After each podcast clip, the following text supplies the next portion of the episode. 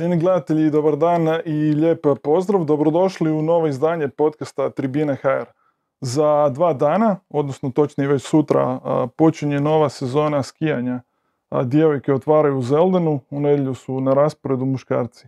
S obzirom da nam kreće nova sezona, da dolazi to zimsko razdoblje, ja sam odlučio ugostiti i pozvati Istoka Rodeša kako bi sa mnom prokomentirao sve ono što bi se moglo događati u novoj sezoni.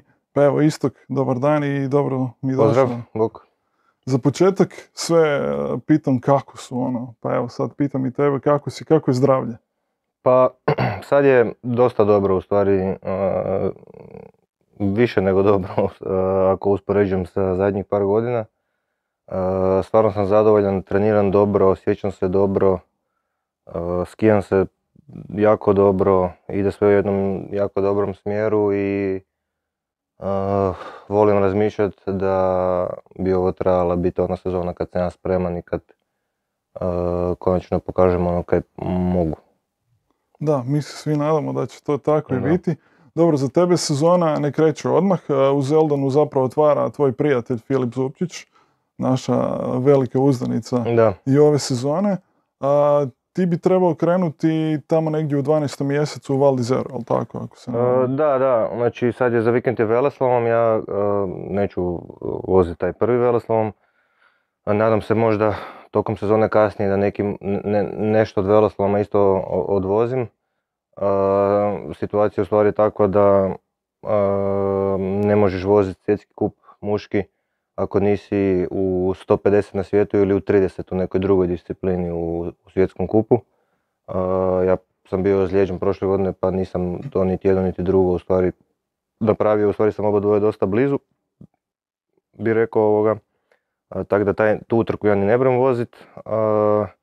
svakak je isto tak za početak fokus na slalomu, da, da uđemo ono, u dobru formu, počnemo raditi, nadam se, neke dobre rezultate i onda možda kasnije neki Veloslavom priključi, tako će biti skijanje dobro.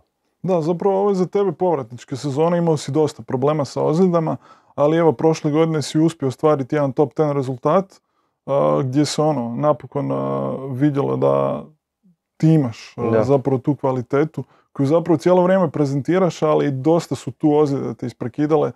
za sve one koji možda ne znaju, Istok je svjetski juniorski prvak u slalomu iz 2016. godine, tad je potvrdio zapravo svoju kvalitetu, ali onda smo, ajmo reći, nismo čekali, jednostavno ozljede su te dosta bile ovaj, nekako uzdrmale i stalno su prekidale taj neki ritam u koji si trebao doći, dogoditi se dobar period, pa onda ga prekine ozljeda i teško se vraćati. Pa, tak nejak, mislim u stvari, ajmo reći da je prošle godine, prošle sezone je bila onak ozbiljna ozljeda, teška, ovo ostalo prije je bilo stalno nešto sitno bi ja rekao, ali nisam baš bio na nekih 100%. Ono. E, praktički svake godine sam ja imao bar neki tak top 10, neki onak ajmo reći ozbiljan rezultat gdje bi ja ono vidio i opet pokazao sam sebi da mogu, ali nikak nisam uspio taj iskorak napraviti, onaj e, pravi koji priželjkujem i vjerujem da mogu.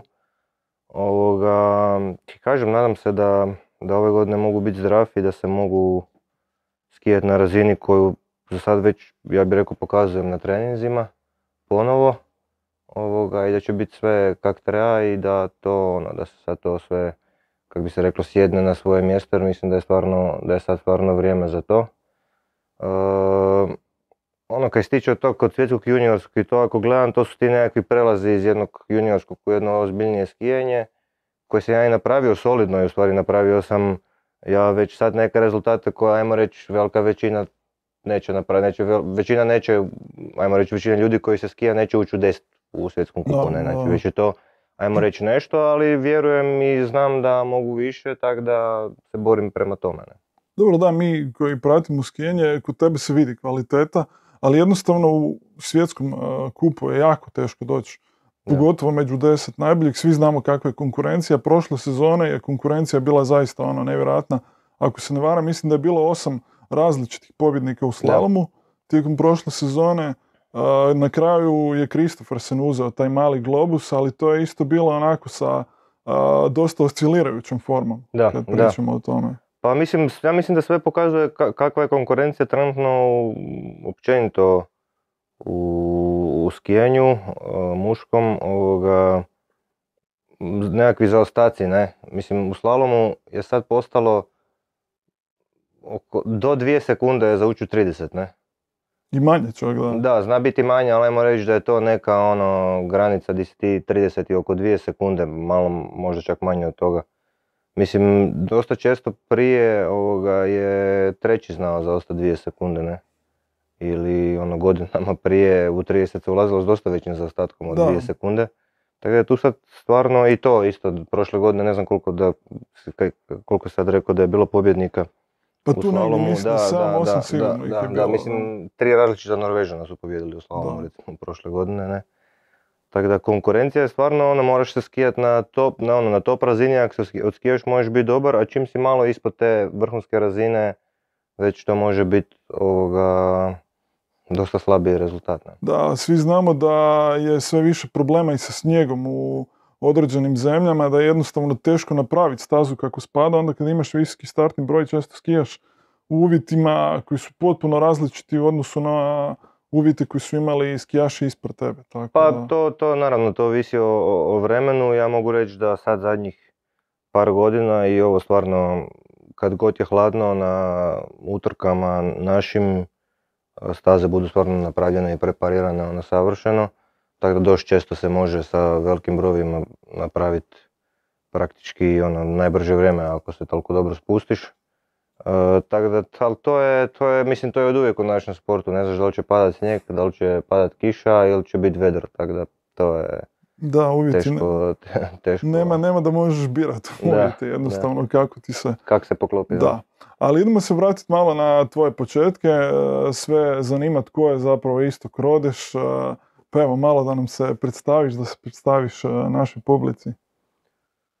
Na, ono, na početke kao skijanje i to. Pa i skijanje, da, evo, kako to da si odabrao skijanje, evo, za sport? Pa, pa tata, moj tata je, kad je bio u mojim godinama, se bavio alpinizmom i ja sam u stvari od malena ono, krenuo s tatom u planine, ne. I on se isto jako volio skijat.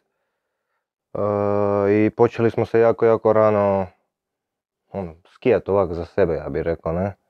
I brzo se vidlo, on je vidio i ja sam to već onda praktički znao da, ono da, se, ja jednostavno jako volim skijat, niš drugo, ne. I onda je to tak išla jedna stvar za drugom, pa smo počeli malo trenirati, pa smo počeli voziti trke, pa sam ja počeo pobjeđivati na utrkama i onda je to tak iz godine u godinu išlo, a ja sam od malena u stvari, ono, ne, bi rekao, znao da ću se skijat, ne.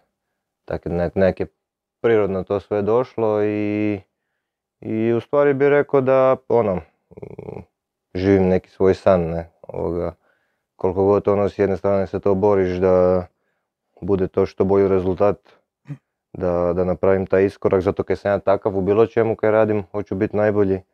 A, a s druge strane opet kad pogledam je super jer ono, živim taj neki svoj dječački san, ono, sjetim se 5, 6, 7, 8 godina, to je to, ne. Znači, tad si počeo? Pa, prvi put sam stao na ski s godinom i tri mjeseca. Znači, prije što si praktički naučio hodati. Da, da, da, tako da tad sam prvi put stao na skije, brzo smo se počeli skijat i ono, skijali smo se stalno i svak, ono, koliko god smo mogli i cijeli dan kad bi bili bi se skijali i ono, jednostavno to je ono, ne znam, meni je to E, teško nekom objasniti, ali to je ono, teško je nekom objasniti da sa 6, 7, 8, 9 godina ti znaš kaj ćeš raditi u životu, ne, ono. Um, imam osjećaj kod da je to ono, ono doslovno kod da je suđeno tak da ja to, to radim jer ono, nije, nije, bilo, nije bilo druge opcije, nije nikad bilo upitno, nije, nisam se nikad premišljio, to je jednostavno od prvog dana bilo tak i prirodno je tak mi to došlo. Ne. I to je bio tvoj sport zapravo od početka. Nije bilo koketiranja s drugim sportovima. Nego... Pa ne, znaš bilo je ono, znaš kad si klinac pa treniraš skijanje, ali u ono vrijeme imaš još vremena se baviti sa nekim drugim sportovima i tak. Ali nisu ti, to, to sve drugo je bilo neke polovično bi ja rekao i brzo je to postalo skijanje toliko ozbiljno da sam morao početi to raditi kondiciju i tak neke druge stvari, da su se svi ti drugi sportovi jako brzo zaboravili i jednostavno je fokus bio na, na skijanju i ja bih rekao da sam ja od svoje negdje ne znam, 11. godine, možda 10. 11. godine posvetio svoj život skijanju. Da, zapravo jako rano uđeš u taj profesionalizam. Pa mislim skijanje je jedan od takvih sportova, jedan od, ja bih rekao jedan od par sportova na svijetu koje, znači ti ko klinac moraš početi trenirati jako rano, tipa ono ne znam sa, možeš ti početi trenirati sa ne znam 10-11 godina skijanja, ali ako si se prije toga ne znam sa roditeljima doma išao na skijanje i godišnje se skijao ne znam 40-50 dana, ne, onda možeš, ali to je isto praktički treniranje, ne. tako da ne, ne breš skijanje početi trenirati s 12 godina, to mislim možeš, ali nećeš nikad napraviti ništa ozbiljno, ne. To su sportovi koji se trebaju početi trenirati sa 6, 7, 8 godina, 9 zadnja. Da, jasno. Mislim, skijanje je jako težak sport, zahtjevan, užasno, zahtjeva puno odricanja, ali evo, vidim na primjeru i tebe i Filipa i naravno Kostelića, koliko zapravo je Hrvatska bogata skijaškim talentima. Mislim, kod tebe se po svim tvojim istupima vidi da imaš taj šampionski pedigre u sebi, da ono, da imaš taj natjecateljski duh i da samo čekaš da eksplodiraš ono, da. na stazi. Da, da, ovoga, pa mislim, sigurno da imamo i sigurno da su tu Ivica Janica nama utabali put, naročito u ono vrijeme kad su se oni skijali, je bilo to jako dobro kaj je reprezentacija jako dobro, jako do, mislim bila je jako, jako dobro posložena, mislim i dalje je. I, i onda ono, možeš ući u tu te neke dječje ekipe, ovo ono, di jednostavno ideš, ono, napreduješ.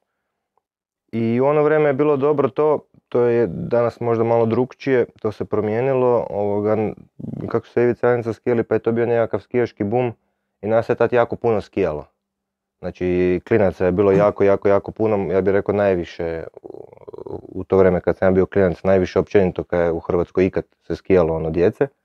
I po meni zato u današnje, u, sad u današnje doba se mi imamo uh, u stvari toliko jaku ekipu, ne. Sad kad pogledaš u zadnjih, ne znam, e, pet godina, nas ima uh, pet osvajača bodova u slavnom u svjetskom kupu, ne, pet koji smo bili u 30, ne. Da, pričamo samo o muškoj Da, a kad gledaš godine prije toga, ok, imaš Ivicu, ali imaš još uh, Natka i koji je, ne znam, osvojio slalomske bodove tri puta, ok, on je bio kombinatorac, i Dalibora Šamšala koji je jednom osvojio, ne.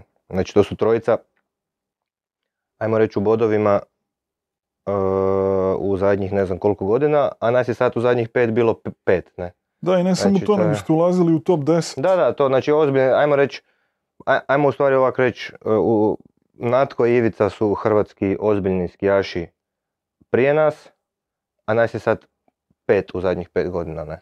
Koji smo isto s ozbiljnim rezultatima, ono, koji ponavljaju ozbiljne rezultate u svjetskom kupu, ajmo reći, na toj nekoj razini. Sad da li je neko bio top 10, 3, 20, sve jedno ne, ali su to nekakvi ono ozbiljni rezultati. Do toga velika većina ljudi koja se skija ili sportaša ne dođe. To je ono ko, ne znam, da u nogometu igraš, ne znam, e, englesku ligu, ne, ne, recimo nekakva usporedba, ne, mislim sad možeš igrati tamo u najlošijem klubu, ali već kad si tamo znači da si dobar, ne. Da, participiraš. Tak da, da. Tak mislim nije se lako probiti, ti na startu vidiš samo 60 skijaša koji dođu. Da plus minus, ono uvijek bude neki ono egzotični skijaš. Pa u stvari sad više nema u, da, nema zato jer je to, taj, kupu, to pravilo s tih 150 i ne može baš doći više, to je u, muškom dijelu tak, ovoga, tak da ne može više baš doći. Su uvijek bili ono Birkner i Pat Brightfuss i slični ono prije, da. ali da, sad, sad ih nema i uvijek to bude ono, zapravo bude konkurencija jaka ono. Znalo se dogoditi da ne znam, neki skijaš prije bio, ne znam, Christian Deville ili neko koji izgubi bodove na VCSL-u, pa onda starta tamo 60 i pa opet si počne krčiti put. Pa i Racoli, ako se ne varam, je, da, sa 70 da. brojem ili kojim je... Je, je, Racoli je, Racoli se bio ono ozlijedio u Kitzbühelu pred ne znam koliko godina i onda je imao jedno, dve, tri sezone ono rupu. Ja sam već mislio da je to gotovo i on se stvarno borio i vratio. To je ono čudo bilo i u stvari zanimljivo jer je on one 2018. 2019. kad sam se ja probio u svjetski kup Mhm. Uh, taman sam nam počeo opet raditi te rezultate ne dobre. Ovoga, I onda se tak vratio i ovoga, da, mislim, ja mislim da, recimo kad gledaš jednu utrku, ajmo sad slalom, pošto sam ja slalomaš pa to, ajmo reći, dobro znam, uh, znači naš uzeti 30 u drugu vožnju. A ja mislim da na svakoj, na svakoj utrci svjetskog kupa ima do 50 skijaša koji su već osvojili bodove. Ne? Kužiš, Znači to je od tih 50 je samo pitanje, jedan iz 30 će ne znam izletiti, jedan će se skijat malo lošije i sad ko će od ovih ostalih 20 uletiti, ko će na taj dan se dobro odskijat, ne? Da, pa bio sam gledao, znači događalo se ono, to jest uvijek se dogodi da od 30 skijaša koji su prvi po startnoj listi, negdje ono do desetak ih recimo ne uđe u drugu vožnju, nekad i manje. A, a nekad zna biti da svi uđu. Da, ono, nekad zna biti da svi ono. uđu, ono, sad sve ovisi kakve Ovisi staze. kak se, kak se razvije, razvije utrka, ne? Pa ne, zna biti zanimljivo, ono, recimo, ja se sjećam dvije i, sezona 2019-2020 je Pinturo na otvaranju sezone u Leviju, a, nije, odskio se normalno, ali malo sporije i nije ušao u 30, ne? A sljedeća utrka je bila Baldizeri, to je pobjedio sa sekundom, ne? Da, Kužiš?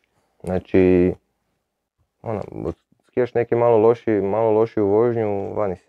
da. Pa dobro, uh, slalom zapravo Hrvati najviše prate, koliko znam. Hrvati Da. jednostavno najviše vole slalom, najzanimljiviji, odnosno tehničke discipline. Spust se prati u pravilu u prvom mjesecu kad su Štrajf, kad je, Da, kad je. Lauberhorn, odnosno Kitzbühel Wengen. uh, kad su te dvije utrke, pa ono. Adelboden recimo Veleslalom i Alta Badija koji su onako...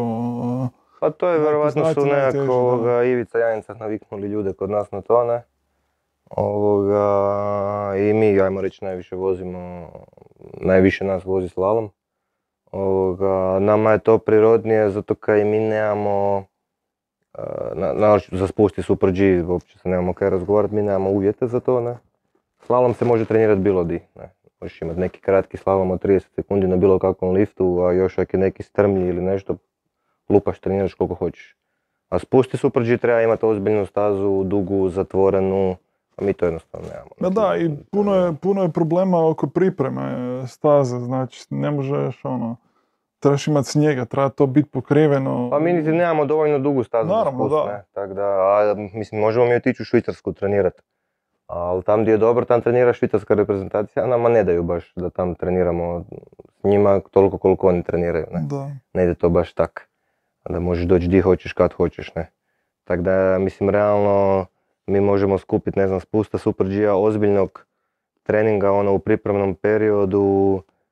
A ako skupiš dva tjedna možeš biti sretan, a oni skupe, ne znam, 50 dana, 60, kada znam, ne, treniraju koliko hoće. Da. Tako da, ono, ozbiljne rezultate raditi u spustu i Super G-u, to je, znači ono, ajmo reći, iz Hrvatske biti skijaš, u slalomu biti dobar je onak pothvat, a u spustu i Super G-u raditi ozbiljne rezultate je znanstvena fantastika, ono. Recimo, ono, kad Divica ima pobjedu u Super G-u i Da, to, baš sam to htio prokomentirati. ono, ili Janica, mislim, to je, ne znam, ja ne znam kako bi ja to ljudima uopće eh, objasnio. Ok, možda je, dobro, Ivica ni nije bio tak davno, ali u današnje vrijeme se to sad stvarno razdvojilo, tehničke i brze discipline. Još ima svega par dečki koji to nešto povezuju, ali više niko ne vozi ono ko Ivica da vozi sve utrke u svjetskom kupu. Jer jednostavno mislim da se s vremenom stvorila takva konkurencija u brzima i u tehničkima da ti jednostavno s treningom, ne znam ja recimo brzih na koji gubim tehnički trening radi toga, izgubim toliko da to jednostavno nema, nema smisla. Ne? Tako da mislim da, da se to sad polagano stvarno razdvaja, ono, malte neko atletika bi ja rekao. Da, dva različita sporta, ali baš sam to htio prokomentirati s tobom.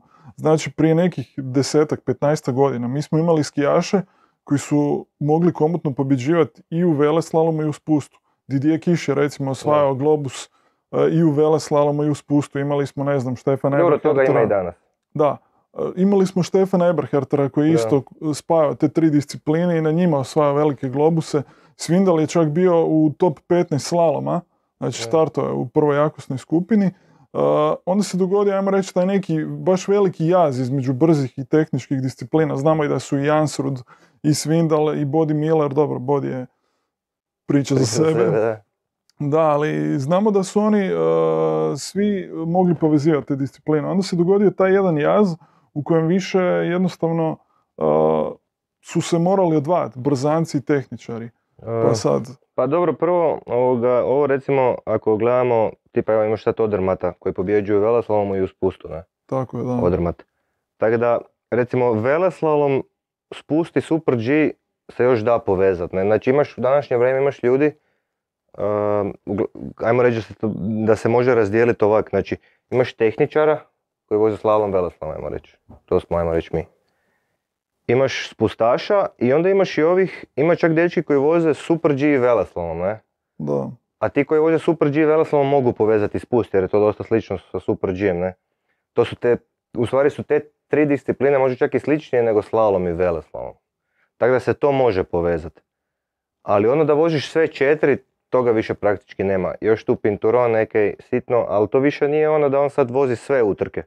Nego on negdje di mu paše, di, mu ne, di ne gubi na slalomskom ili tehničkom ili veleslalomskom treningu. Gdje su povezani vikendi zapravo. Pa, da i ne, ili možda di je baš rupa, ne, da, da ne, ne, ne znam, ako je povezan vikend, mm, ma mislim, svako si slaže kak mu paše, recimo, ne znam, ja gledam isto po Hirscheru kak je vozio, on nikad nije vozio kombinaciju u Venganu, ne, a mogao je tam biti dobar. A zato kaj se spremao za ove slalome e, u Kitzbühelu i Schladmingu, ne. Tako da svako si složi kak mu paše, ali onda voziš sve utrke spusta Super G slaloma, toga više nema. I ja mislim da, da je konkurencija jednostavno postala takva da je to e, te teško jednostavno ti sad ne znam da Odermat hoće trenirati slalom i napraviti neki slalom, on bi trebao toliko slaloma trenira da bi morao zanemariti ove discipline. Da, i onda bi tu izgubio. I onda bi tu izgubio, ne? Tako da se to više ne isplati. Skužili su svi da ti se je bolje nekad i odmoriti i biti friški za ovu disciplinu koja ti je najbolja, jer ti više znači ako tam, ne znam, uh, pobjediš, uzmeš 100 bodova, uh, nego da voziš neke druge gdje ćeš uzeti ne znam, 20 recimo. maks, a onda ćeš u ovome izgubiti, nećeš uzeti 100, Uzeti nego ćeš uzeti 60, 50, ne? Da, Tako da su svi skužili da, da je bolje to i da je trenutno bolje biti na top razini u svojim disciplinama nego ići u, u širinu. Ne? Tako da ja mislim da se to više ne ide i još na to su oni maknuli tu kombinaciju, ajmo reći, to jest ima sad na svjetskom prvenstvu i još su ju napravili kaj je po meni ono takva glupost da da, dosta su eksperimentirali s da se star, mislim, voziš spust i onda ovi koji je prvi spusta, starta prvi u slalomu. Mislim, meni to nije skijanje uopće, to mi je ono, ne znam, ne znam uopće kak, kak, kak bi to ono, nazvao, ne, mislim, mi svi znamo da se vozi prva vožnja i onda se okreće, ne. I onda se ono, i onda je i zanimljivo, sad na, današnje kombinacije, kome je to zanimljivo gledati. Slalomska vožnja ti je, znači ako nisi u prvih deset nemaš praktički šanse biti na postolju i to je to.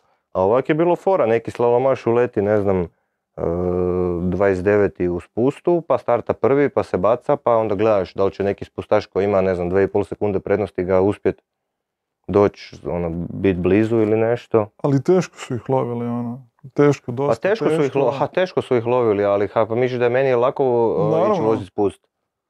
A mislim, Naravno, da. ne znam, mislim, meni je to, meni je to, meni je to čudno, ne znam. Mislim, kombinaciju onim svojim, mislim prije kad je bila, dok ju je Janica vozila, kad si imao zapravo dvije vožnje slaloma, Da, jedan pravi spust, da, to je bila prava kombinacija. Kizbel je zapravo u zadnji imao Da, tu pravu kombinaciju, onda su počeli zapravo ma- dosta miješati skraćeni spust eh, ili super pa to mi je čak, to mi je čak, to mi je čak djelomično i ok da se ono malo modificira, ne? modernizira, da. Da, ne, da, ili kako da to kažem. I jasno mi je da ne može biti ono kak je prije bilo naš u vozi se normalan spust i normalan slalom i onda se to zbroji, ne. To ne može biti zato kaj se to ne isplati organizatoru, naravno, zato kaj onda imaš pobjednika utrke kojeg moraš platiti uh, prize money i sve praktički, a te utrke nije ni bilo, nego su bile samo te dvije, a treća samo nastane praktički, ne Da. sam se zbroji. Tako da mi je to jasno i jasno mi je ono da se složi da je jedna vožnja slaloma, jer mislim fakat ak su dve vožnje slaloma, onda spustaši nema nikakve šanse. Ne? Naravno, da. Ali to je ona prava kombinacija i ona se malo ono, posložila, modificirala da to bolje funkcionira. Ali ovo s okretanjem je meni ono, ne, ne znam uopće s čim bi to usporedio. Da, ma mislim to je zato što su A definitivno... spuštaši su se žalili da je Da. njima preteško biti na, na, na postolju, ali meni osobno je to ono kao da ja kažem ja sam slalomaš, pa da je malo smanjite razmake u veleslalomu, pa da mogu i ja biti dobar u veleslalomu. Ne, Da, mislim, slažem se.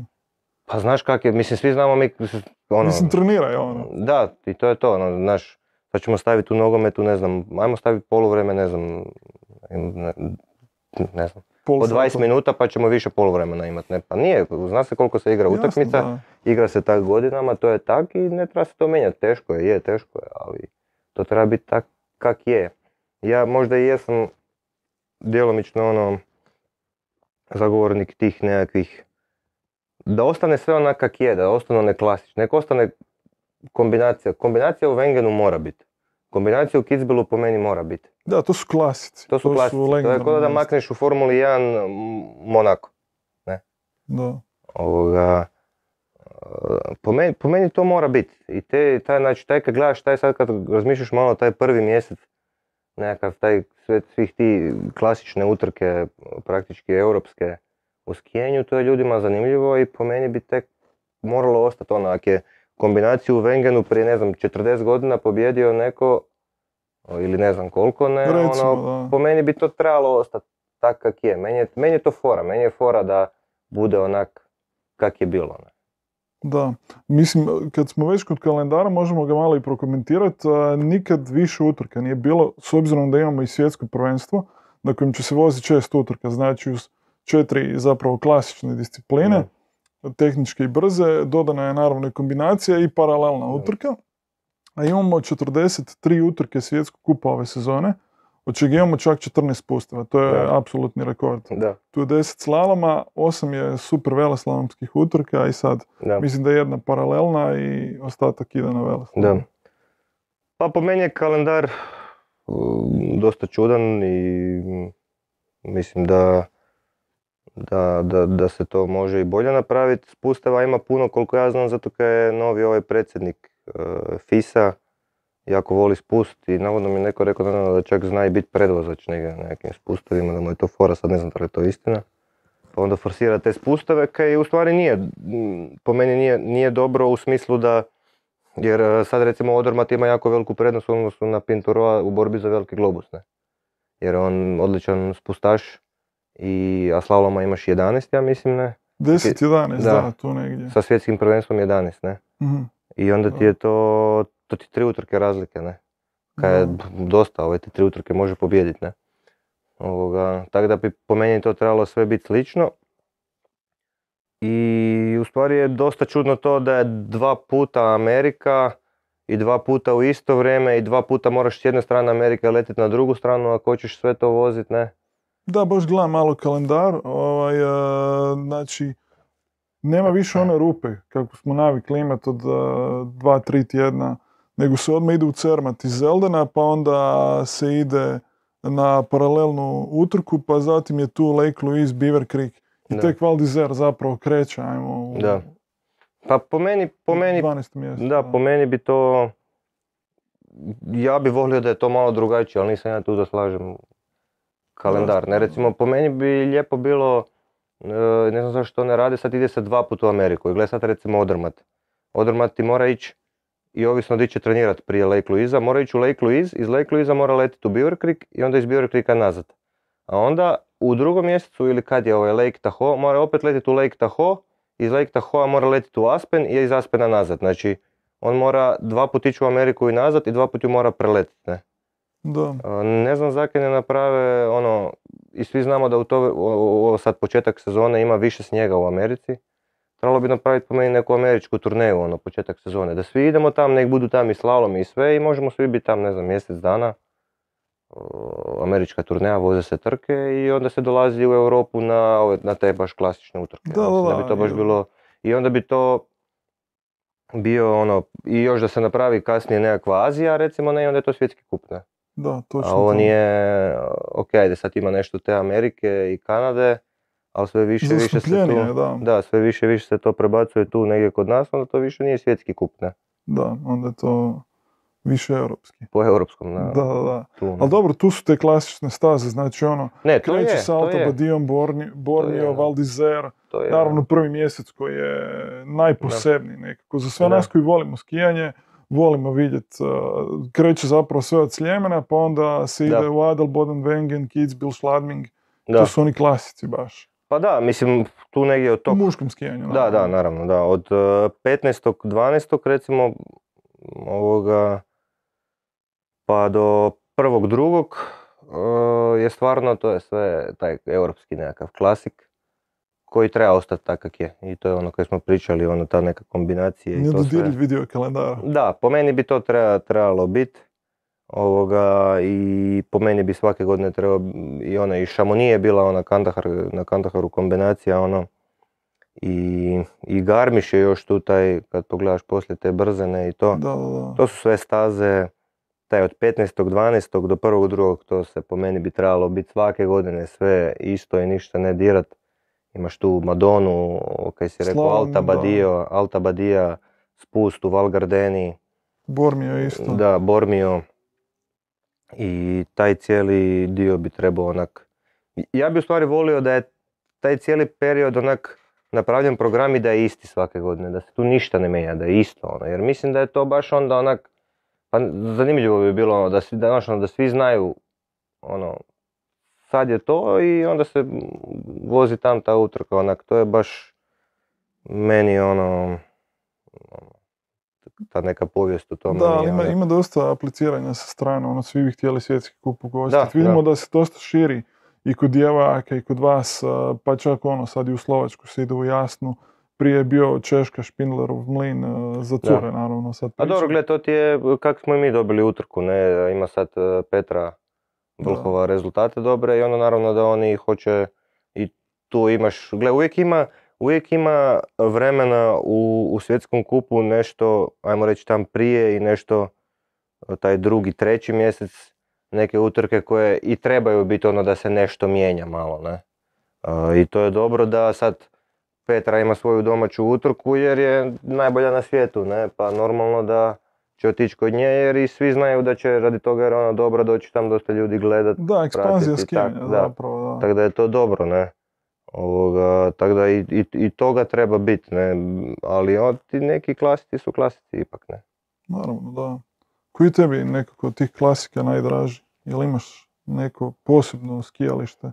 Pa meni je možda, meni je možda Adelboden. Adelboden dosta drag, tam sam prve bodove u svjetskom kupu osvojio. Da. Prošle godine sam se dosta dobro tamo vratio nakon ozljede. Um, Od tih nekih klasičnih utrka bi ja, ono, baš, baš taj prvi da. mjesec je Adelboden je dobar, da. Da. Mislim, ta staza je stvarno ono impresivna. Kad je pogledaš, pogotovo ona strmina druga na koju dolaziš. Da. Koliko je teško skijat na njoj? Na, na ekranu kad je vidimo, na ekranu ona stvarno izgleda ono, dosta onako goropadno. Pa na, na, na, na, na, ekranu je u stvari, jako je strmo, na ekranu je možda i manje strmo nego kad je. Mhm. Ovoga, ali da je sad ta staza nešto, ne znam, možda je Wengen je zahtjevniji bi ja rekao, ne. A, meni osobno nije nikad bio neki preveliki problem, zato kad je to recimo staza koja je stvarno jako strma, ali na toj strmini se ti, ajmo reći, skijaš, kako ti se to objasnim.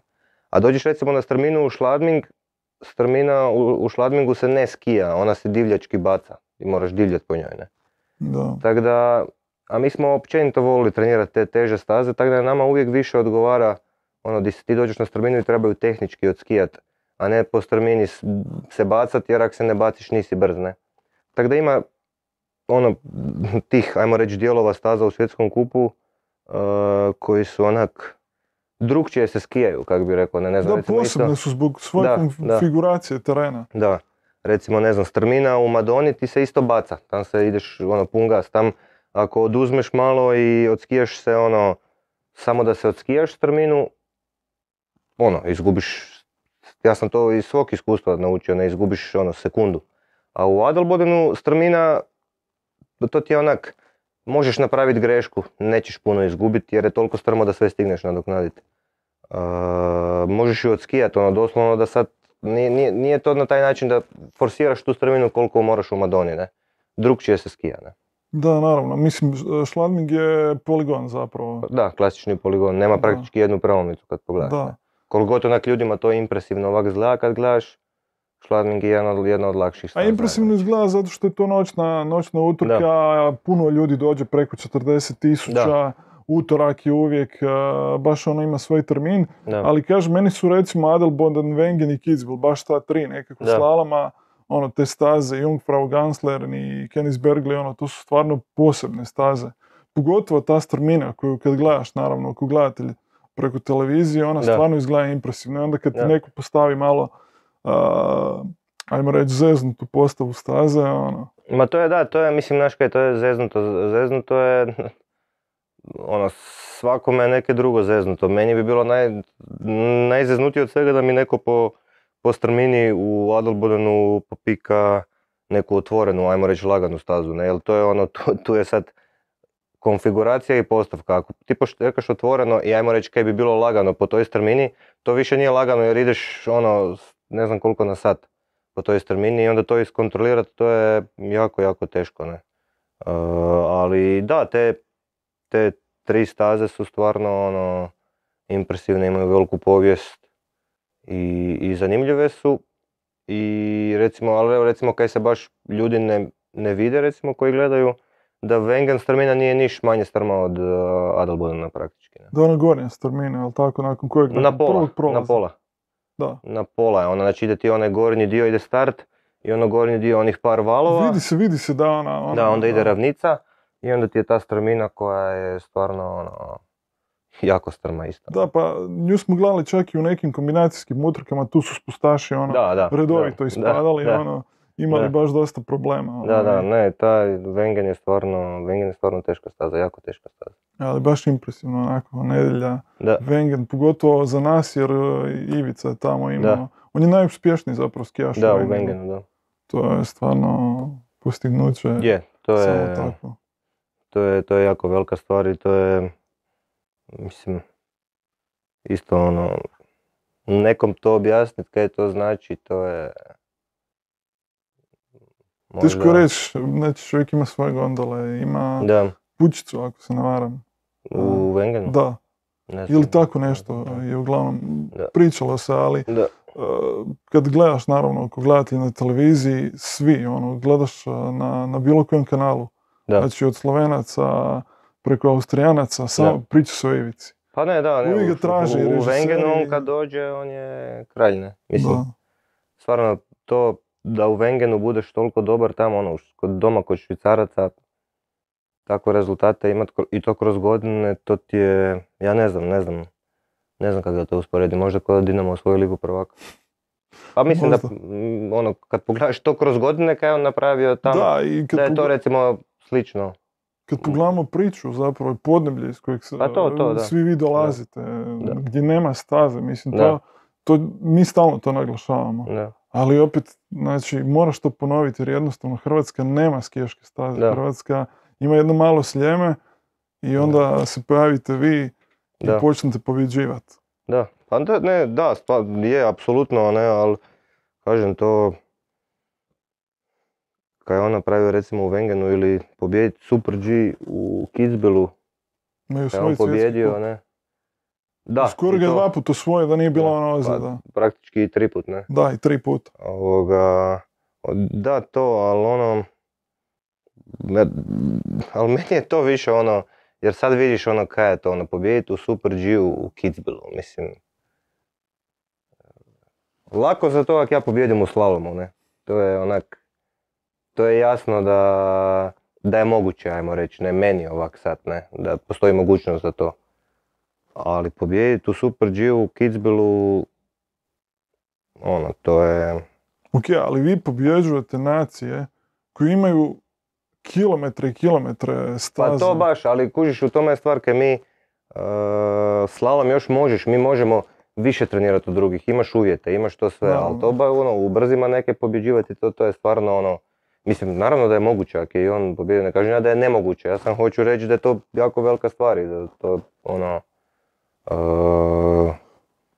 ne znam, treba poštovat, kaj ja znam, drugčije da to kažem. Mislim da ne pričamo i o Janičinim postignućima, Da. jer uh, cura tada od koliko, 23 godine, znači Da. dođe na svjetsko prvenstvo, vozi tri utrke, vozi spust, slalom i kombinaciju i pobjedi na sve tri. Da. Znači o olimpijskim igrama gdje je ona osvojila četiri medalje, da. pa onda dođe na iduće, vozi dvije utrke, osvoji dvije medalje, pa to su stvarno postignuća. Da, da, ne, pa mislim, a- a- apsolutno ovoga, to je, kaže, naročito u tim disciplinama koje nisu nama, to, to je ve- velika, velika stvar, velika stvar ovoga, tak spust Super G, I onda kad, kad pogledaš još te ozljede koje su imali, ja se sjećam Da. Janičinog pada u Sant Moricu. da, to je bilo Ono je gadno. let, ono užasno je bilo za, Da. za gledat.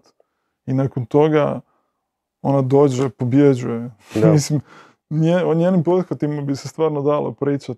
To Pa ja, ja- Janica je po meni, ovoga, Janica i Ivica, naravno oba dvoje imali vrhunske rezultate, ali ja ovak kad gledam to ovak sa strane, koliko ja mogu procijeniti, Janica je ono tip koji je, ono, ona je, ona je šampion, ona je rođeni šampion, ona je, bilo kojim sportom da se bavila, ona bi bila Janica Kostelić, ne.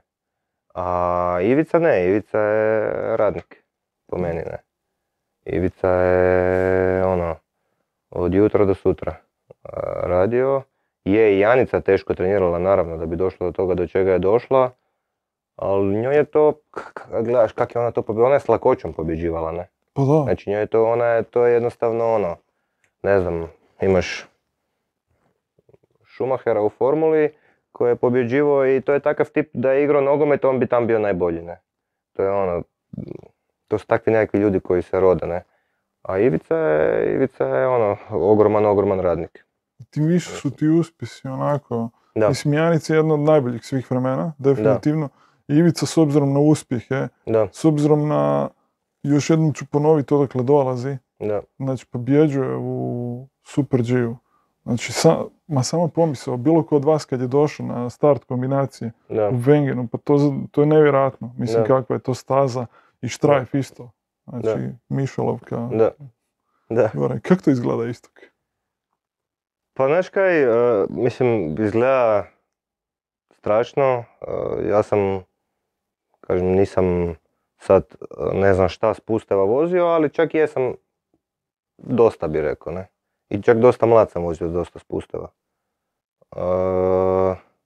Sve to izgleda meni, izgleda strašnije nego kad voziš. Kitzbühel, mislim da se razumijemo, je strašno teška staza. Ali prije bi recimo vozio Kitzbühel nego Bormio, evo. Ili Santa Katarinu u stvari. Tako da, ovisi od godine do godine kakvi su uvjeti na kojoj stazi. Ali ima nekih staza recimo o kojima se ne priča toliko recimo spust u Santa Katarini. Ja kad sam to vozio, ja to ne bi vozio. Ne. A Kitzbühel bi vozio. Da dođe do toga sad da mislim da mogu nešto napraviti ili da da je neko drugo vrijeme pa da se boriš ono ne znam za neki veliki globus pa da ti za to treba spust pa da ti je to bitno ovoga Kitzbühel bi vozio ne jer je Kitzbühel u stvari težak brz ima veliki skokova i to ali je dosta tehničan ima tu dosta tih zavoja Istina, Znaš, ono, da. nakon te mišolovke i to dolje ide onih par zavoja nekih di se u stvari brzina dosta ono ajmo reći uspori. Je to grbavo i teško, ali Da, za ima, ima. tehničare je dobar, ne? Ne znam, dok gledaš, recimo svaki tehničar bi prije bio dobar u Kitzbühelu nego u Lake Louiseu. Lake Louise je e, daleko najlakši spust u svjetskom kupu, muškom. Mhm. Ovoga, e, ali neki tehničar tamo na onom glajtu, ono, vozit se u žabi sa tim spustašima nema nikakve šanse, ne. A u Kitzbühelu već možeš, ne. Da, jer Didier Kiš je jednom rekao da za slalom moraš biti mladi brz, a za spust stari spor. Da. To Da. je, Pa je, je, mislim, znaš kaj je spustio, da, te- teško je, na, na, u svjetskom kupu, znači da teško je to voziti, treba biti toliko strpljiv i ono. I stvar je u tome da spust je svake godine isti kad dođeš, ne. I onda naravno neko ko je vozio 10 godina, ne znam, Kitzbühel, to ti je dva ili tri treninga spusta i utrka, znači ajmo reći, ako se jedan trening otkaže da to u prosjeku vjerojatno tri vožnje godišnje, puta 10 godina, to je 30 puta. Znači ovaj se 30 puta spustio po toj stazi, ne. Ista je svake godine. A sad dođe neki klinac, prvi put, ono, teško je, nije baš... a, da, jedan trening ti ne može ništa puno značiti. Da, da, S obzirom na to da moraš ono Da. vidjeti kakva je konfiguracija staze, kakav je snijeg da. i svašta nešto ono provjeriti. Pa i, znaš kaj, spustiti je ono, to je kompleksno, ono, bit brz, nosit tu brzinu, vući te zavoje, znači to su ti zavoje od, znam, 50-60 metara, ne znam, ne. I sad ti tu moraš naciljat, ne znam, di ćeš izaći dolje negdje, naš, neka linija koja je najbrža, znam ja kad sam ja došao, ja dođem slalomašne, onda vozim neki dugi spust zavoj pa ga iz tri dijela vozim jer fulam, znaš ono, tajming i to, ne. A dođe, ne znam, kiš, postavi se točno, zna di treba, sam ga otpelje u jednom dijelu, prenese brzinu i izađe iz zavoja još brže, ne. I to su te neke sitnice koje ovak nekome na oko možda ni ne izgledaju sad, znaš ono, bitne, ali spust se samo se nakuplja polako. Da, neko misli da si brzo, ono, onda vidiš malo se onako podigneš, ok, to je sve popravljanje zapravo, Da. namještanje za zavoj. Dok kiš ono samo Da. i... Pa svaka ta sitnica ti znači i svaka ta sitnica u tom trenu je možda minimalno, ali je manje brzine i sad to računaj do dolje, računaj si... e, Stotinke, mi pričamo da, o stotinkama. Da, a da, ali ne znam, u Vengenu stotinka u onom prvom zavoju u desnu stranu ti je e, dolje na, u u cilju već e, 70 stotinki, ne? Da. Jer si tu sporije izašao, manje brzine si nosio cijelu onu ravnicu i to ti se samo nakuplja, nakuplja, Da, nakuplja. da. ne? I, ma mislim, to je, to je ma stvarno impresivno to izgleda, ono, ispusti slavom zapravo skijanje, jer skijanje je zapravo sport u kojem se boriš protiv štoperice. Da, I to je to, znači ti štoperica, ok, naravno, tu Da. su uvjeti, da, Koji- naravno, da. koji dosta... Ali uvjeti su, ajmo reći, svima isti. Koliko toliko, ne? Mislim, toliko, onima koji su tu, koji se bore za nešto ozbiljno, ne? Da. Sad, ako je mekano, a u grupi si imaš broj, ne znam, dva mekano je i ovome s tri i s jedan, ne, znaš ono, tako da, Da, ovi koji se bore za neke ozbiljno je, ajmo reći, svima isto. Naravno, ovisi kako bude se koja utrka odvila. I zato je skijanje i zanimljivo, ne, jer može biti, ne znam, neko dobar napravi grešku, a mekano je pa starta 20, to je starta, ne znam, drugi jer je, ne znam, 29. I onda je zanimljivo jer znaš da može napraviti iskorak, pošto je mekano ovima kasnije. da, i pogotovo da- na te male zaostatke. Jer Da. recimo mi gledamo uh, koliko prednost uh, bi recimo neki vrhunski skijaš ostvarivao recimo nad nekim koji je 30. Odnosno, sve, sve su to vrhunski skijaš, ali Da. neko ko ono, pobjeđuje konstantno. Znači, da li on ima, ne znam, tih uh, 70 stotinki u odnosu Da. na tog suparnika inače? Da, da. Ima, naravno i da on to može nadoknaditi? Pa naravno da može ako starta, ne znam, u drugoj vožnji e, sa, e, ne znam, drugog ili trećeg mjesta. ono. Da. Tako da, Pa- pogotovo na današnje zaostatke. Da, da, ne, današnji zaostaci su stvarno minimalni. Ovoga, pa mislim, zanimljivo je to, zanimljivo je skijanje zato kaj, e, znaš kaj je, ovoga, ti znaš da neki ljudi mogu neke na treningu, a ne mogu na utrkama. I onda je to zanimljivo u stvari isto tako gledat, a neki su ono na utrkama stvarno ono, ono vrhunski natjecatelji pa mogu i više možda napraviti. Tako da je po meni e, jako, jako zanimljivo, a recimo mogu ti ovako ispričati iz iskustva koje mi se desilo više puta, Mhm. e, baš to kak se utrka, ajmo reći, odvije i radi tih malih zaostatka, ovoga, najgora stvar kad ti se može desiti da budeš, to kako su sad mali zaostaci, ne, onak negdje, ne znam, 16. 17. 18. u prvoj vožnji. To se meni desilo ono prije dvije godine i na Sljemenu i u Madoni poslije toga, ovoga, ono, startam u drugoj vožnji, ne znam, 13. Staza je onak, nije toliko ledena da bi mi bila ista ko ovome koji starta prvi, a imam ispred ovog koji starta prvi 31 stotinku, ne. I onda ono, taman kad si ta neka sredina, to nekad zna biti ono, na- naj, naj, najgore, ne. Ovoga, do, do, do kad startaš staza već dobije da je sporija, ne znam, sekundu, a imaš e, 30 stotinki prednosti. Nemaš nikakve šanse, ne. Tako da to sve ovisi kak se trka odvije, ne. Da, i onda ljudi misle zašto se dogodi pad. Pa dogodi se pad zato što nisu isti uvjeti Da, i zato što prednosti, razlike su male. 31 stotinka ili takva neka prednost. Pa gledali smo, vidjeli smo i veće prednosti od sekunde i pol Da. koje nisu Koje neki uspjeli pretočiti, da. da. Jer pogotovo kad uvjeti ono se dogodi kad se staza potpuno Da. da. potroši. A onda moraš imati toliko prednosti iz prve vožnje da ti bude dovoljno, ne? A sad da li to budeš imao, ne znam. Ali recimo isto bilo, bude zanimljivo sad, recimo sjećam se, mislim da je prošle godine je ovaj, e, ne znam da li Braten ili neko. U- a ne, u stvari ne, neko drugi, ali negdje neka trka je bila, neko je vodio i prvi lav stvarno dobro odskio, ali isto tako ima prednost neku sitnu, ne. I onda se drugi, drugu vožnju odskija, ono, ajmo reći solidno, ali ne na toj razini onda uđe u cilj, ne znam, 12. ne. A zato kad je ispred 12. imao 70 stotinki, ne. I malo lošija vožnja, neka sitna greškica, ono, ti- činilo ti se možda da ni nije tako loše, da bi možda mogao ući u, bar u 3 u cilj, ne. Ali ono, Mislim da je baš Braten bio. da, mislim da negdje Bratenu to bilo da je vodio tak, pa je onda drugu vožnju se odskio čak ono ok, ali ušao u cilj ono 12, tak nekad. Da, Tako da, zanimljivo. stvarno izgleda kao wunderkid, ono. Da, Jer imao je pobjedu i u Veleslalomu, mislim da čak i na otvaranju u sezone. Zeldenu, da, Da, u ali ne prošle, nego pretprošle. Pretprošle, da. A prošle godine u slalomu, čak i nosio crveni startni broj. Vidjeli smo da su ga, ne znam, i oni Solevak, da su ga dosta utrke prenosili, Da, a nisu bili ono, ispadali su čak. da, Tako da na kraju Kristofer sam to nekako ipak eh, na iskustvo povezao, da, Jer je, više- točno tako na iskustvo bi ja Da. rekao, da. jer eh, više nije bilo tu toliko skijaša. Ne znam, meni je bilo recimo žao za Racolija, jer Racoli je u nekim eh, utrkama bio jako dobar. On bi, on bi ti uh, Kitzbühel izletio, ja mislim, nakon zadnjeg prolaza, to bi pobjedio da nije, Da. da nije negdje dolje pred ravnicu napravio grešku. Ja mislim da bi prošle godine, uh, ovaj, prošla slalomska sezona, da bi Clement Noel, da bi, da bi, da bi on izdominirao, da nije u Madoni pao pred ciljem.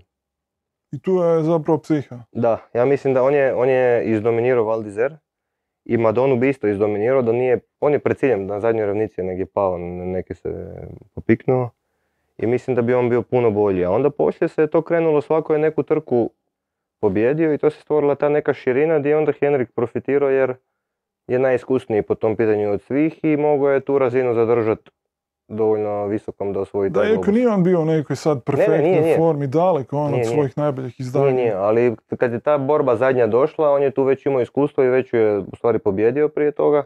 I onda je tu bio naj, ja mislim, najjači. I ja mislim da bi e, Solevak, Solevak bi bio bolji da si nije, on je u Adelbodenu pao i strgo si je e, Palac, palac i onda je da. to operirao taj tjedan i u nedjelju došao na start u Wengen, ne. U, znači u nedjelju je bila trka, on se strgo palac, ne znam, ponedjeljak ili utorak je operirao i u nedjelju je već vozio trku, ne. A to nisi na 100%, tako da mislim da bi on možda bio tu negdje u nekoj borbi prošle godine isto da nije, da mu se to nije desilo. Ali kad pričamo recimo o Solovagu konkretno, koliko je on a, po tebi onako kompletan slalomaš? Jer ja nekako ono, kad gledam sa strane, naravno ko laik, ko čovjek koji voli skijanje, ja vidim da on ipak a, oscilira od staze do staze, da on bira stazu, da on a, dosta ovisi o tome kakva mu je postava, ka- koja Pa je tvrdoća, da. je. Pa gle, on ima specifičnu tehniku, ne? Koja se je pokazala da može biti jako brza. Ali e, nekad ni nije dobro. U stvari ja mislim da je tu odgovor u tome da to ti je slično ko Body Miller recimo, ne? On je isto imao tehniku neku svoju koja je to kontra bilo čega, ne? Ali- poseban stav na da, skijama, da. pancerice Pa on isto, sto, Solevak isto na guzici skija, ne, ne Da. stoji u dobroj poziciji. Ne. Ovoga, po meni je on, to je tehnika koja može biti jako brza ako je dobar, ako je u formi, ako se odskija onak najbolje kaj može. Ali on čim se odskija ispod onih svojih, ili ako nije u top formi, onda to više neće biti ono dobro. Dok recimo imaš nekih drugih frajera, ne znam, e, koga da sad dam primjer, Gledamo na konstantnost ili? Da, da, recimo evo ti ne znam Henrik, ne. Da. On je bolji tehnički skijaš po meni od Solevaga i on koliko god ne bio u formi i ne odskio se najbolje kaj on zna, on će uvijek biti tu negdje. Je tak, Da. kužiš. A on oscilira po meni radi te svoje tehnike koja može biti brza, ali onda kad nije baš idealno, nije baš brza. Da, dobro, meni je recimo pojam što se tiče tehničke kvalitete uvijek bio Ivica pa Giorgio Roka recimo koji su stvarno bili ono Da, njega se baš ne sjećam. Da. Ne, ja, ja ga se sjećam po onoj njegovoj 2005. kad je zaredao pet pobjeda za Mhm. redom, gdje je stvarno bio ono dominantan i impresivan, pa su onda tu slijedili, bio tu naravno Rajh Granže dolazi, tu su sve bili dečki koji su lijepo skijali. Da. Onda se skijanje malo ipak promijenilo, počelo se više po rubnicima Da, da, točno to, da. Da. Da, ne, ne, ne, ta, ta tehnika, recimo, sad kad gledaš, i većina tehnika je jako lijepa, ali to u današnje vrijeme polagano ide u zaborav, Da. po meni. A, znači, oni su se svi skijali, oni su svi o, kružili oko kolca, carving zavoj radili, Da. baš to, da. A današnji slalom je postao što kraći zavoj, što direktni, bacat se pungas, ne, ići pungas. I te teške staze za koje se mislilo da se neće moći tak voziti, pa da pače i teške postavke se današnje vrijeme već mogu tak voziti. Da, dobro, sport se dakle modernizira, uvijek se traže nova rješenja da bude što brži. Da, pa naravno ide naprijed, ne? Da. Ide naprijed sport i otišlo je skijanje naprijed sigurno. I da pače, mislim, ja sam, mislim, bar ja volim mislit, ovoga, od kad sam ono praktički junior poslo imao, nek, postao, imao neko tu, tu neku viziju da treba ići u tom smjeru i mislim da sam ja u stvari praktički odrasao na tom nekom skijanju koje je danas Pa je, zato, Moderno, što, zato što je to skijanje zapravo tad i krenulo nekako. Krenulo je zapravo sa Hirscharom. Da se, da, Da, se ne može se lažemo reći, sa da. Hirscharom, da. Jer recimo Neureuter prije u ono vrijeme kad se skijao na način na koji je Ivica dominirao, Neureuter je tu bio ono, bio on u top 15, ali nije dolazio u top 7, onda je on napravio Da. tu svoju eksploziju da. sa Pa mislim, Hirscharom. Gle, zanimljivo je kad možeš pogledati Ivicu kad je osvojio Globus koje dve i... či- 11. Ne, ne, Aha, e, prvi. prvi slavonski 2002. dvije... Druge. druge, da, Druge, treće, da. Pogledaš njegovo skijanje tat i njegovo skijanje 2011. To su dva različita čovjeka. Ne. Da. A tak se isto desilo i od 2011. do danas, ja mislim. da. Ovoga, mislim, ja sam gledao baš kad je bila e, korona, bio je snimka svjetskog prvenstva u Sant Moricu kad je Ivica bio svjetski prvak, ne? U slalomu.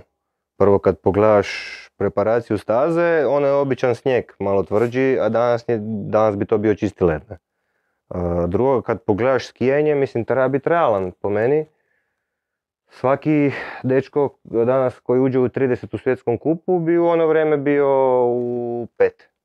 Da. Ali naravno, naravno, to je bilo prije 20 godina, ne? Pa mislim, kak bi trebalo biti. Ne? Da, pa, Otišlo je sve naprijed, ne? napreduje, da. Otišlo je naprijed, tako da, Prilagođavaš se vremenu u kojem živiš zapravo Naravno, da. i to je to. naravno, Sport. da. Tako da, to neko, baš to kak si rekao, karvanje oko, oko kolca, u današnje vrijeme, u muškom, ja ću govoriti za slalom, po meni Pinturo još nešto slično Mhm. i Zubo. Da, dobro, Zobo to što Da. radi, to je stvarno meni Da, bilo impresivno. Znači, ona sezona u kojoj on eksplodirao, da, nakon što se Hirscher povukao, znači, ko da je, da. znači, čovjek je bio dominantan, ono, možda i Da. fizički, onako, kad sam ga pratio i promatrao, i lako moguće Pa da dobro, on je, on je, ja bih rekao, ja sam s njim sad stvarno već dugo, treniramo zajedno i on je mm, fizički i skijaški na ovoj razini na kojoj se skija sad zadnje tri godine već dugo. Sanka je te godine stasao u glavi, ja mislim i radi toga uspio. Da, kod njega se vidio isto taj, mislim, kod svih vas se vidi, pogotovo kod tebe, kod Filipa, ono vidi se da imate talent, da da je to to. Sad samo čekamo, odnosno čeka se da se to pretvori u, Naravno, u rezultate. Da, Jer za Zubu su isto ono pričalo se, aha, dobro, on je došao, ne znam, do tog svog sedmog mjesta, da, ali čovjek je eksplodirao, pokazao je koje su njegove mogućnosti, pokazao je taj svoj potencijal da. i evo, sjajno da se dogodio. Jer Da, naravno, da. opet je zapalio interes za skijanjem kod nas da. dodatno, tako da Da. ono, Pa ne, da, to je ovoga, super, kažem, ja mislim da je on u, u glavi se u tom trenu, ono, znaš, to je u, u svakom sportu ti trebaš, da bi napravio vrhunski rezultat, tijelo i glava trebaju doći na istu razinu, ne? i to je kad je došlo, onda je napravio rezultat. Da, ovo kaj se tiče još to slaloma, ne, ja mislim da se njih dvojica još skiju na taj neki, ajmo reći, stariji način, ali to nije stariji način, nego se oni, njih dvojica su u stvari veleslalomaši, ne? To sam samo htio reći. Oni su veleslalomaši i onda taj neki stil iz veleslaloma su malo prilagodili tom slalomu kako se oni skijaju, ne? A ovi ostali svi slalomaši skijaju ono taj neki moderan slalomski stil. Da, jer nekako kad gledam Pantura, on je zapravo iskoristio tu godinu. Ja mislim da je to bila zapravo, to je bilo biti ili ne biti za njega. Za. Jer, da, jer vidi se da je kod njega ipak prisutan pad. Bio pogotovo u prošloj sezoni gdje nije ostvario ni jednu pobjedu. Da, I nekako, evo osobno, mi se čini kao da on više neće doći na tu razinu da se bori za globus. što zbog broja utrka koje ima u spustu, što zbog odrmata koji je stvarno Da. dominantan. S druge strane dolaze tu mladi lavovi, dolaze u tehničkim disciplinama i ovi Norvežani, mladi Da. vikinzi kako ih se zove. Tu ste svi vi, tu je Zubo, tu ja sam siguran da ćeš i ti ovaj, a, na, kad a, zaredaš sezonu bez, Da. bez ozljeda da ćeš biti Pa, tu jer da. vidio si potencijal u dosta utrka, kažem, samo u konačnici i osmo mjesto iz Garmiša prošle godine. Pa ja mislim da meni, meni treba ovoga sad, da je takva situacija da mi treba onak, da se poklopi jedna utrka, znaš ono da, recimo uspijem na neko postolje stat. Uh, I onda ono, znaš, da vidiš da to možeš, da si ti, znaš, ono, ne da vidiš, znam ja da bi ja mogao, ali da ono, potvrdiš što sam sebi u glavi, znaš. I onda jednom kad probiješ to, onda je poslije to onak, prirodnije ti to dolazi, ne, tako da mislim da mi treba onak jedna, tak, takva jedna utrka, ono da se sve fino složi i onda znam ja i iz drugih, ono ne znam, tipa iz Europa kupa i to, ne, ono, jednom kad ti probiješ da dođeš na postolje, onda znaš da ti to možeš i onda uvijek možeš doći tam i to pobijediti, recimo, ne. Sam treba to, treba to probiti. ne. Dobro, kakav je plan za ovu godinu? Recimo, koliko utrka osim svjetskog kupa planirate voziti? Ti i tvoj tim. Gle, svjetski kup sigurno i svjetsko prvenstvo naravno. A ovo ostalo se sve odlučuje, ajmo reći u tom trenu, ne, ovis- ovisno o formi kak kaj ide, kaj, kaj bi se još vozilo. Ja idem a, 6.11. u Švedsku na trening na dva tjedna, pošto je tam hladno i dobar trening. Tam će biti recimo dva FISA, ovoga, koja će, svi koji će biti tam vjerojatno voziti ovak za trening, ali super trening jer će tam biti svi Italijani, svi Norvežani, uh, Austrijanci, svi Švedi, ne. Tako da će to biti su, recimo super utrka ovak za, ajmo reći, za trening za svjetski kup, ne. Tako da ću voziti takve nekakve o, utrke, ali glavni fokus je svjetski kup, svjetsko prvenstvo slalom.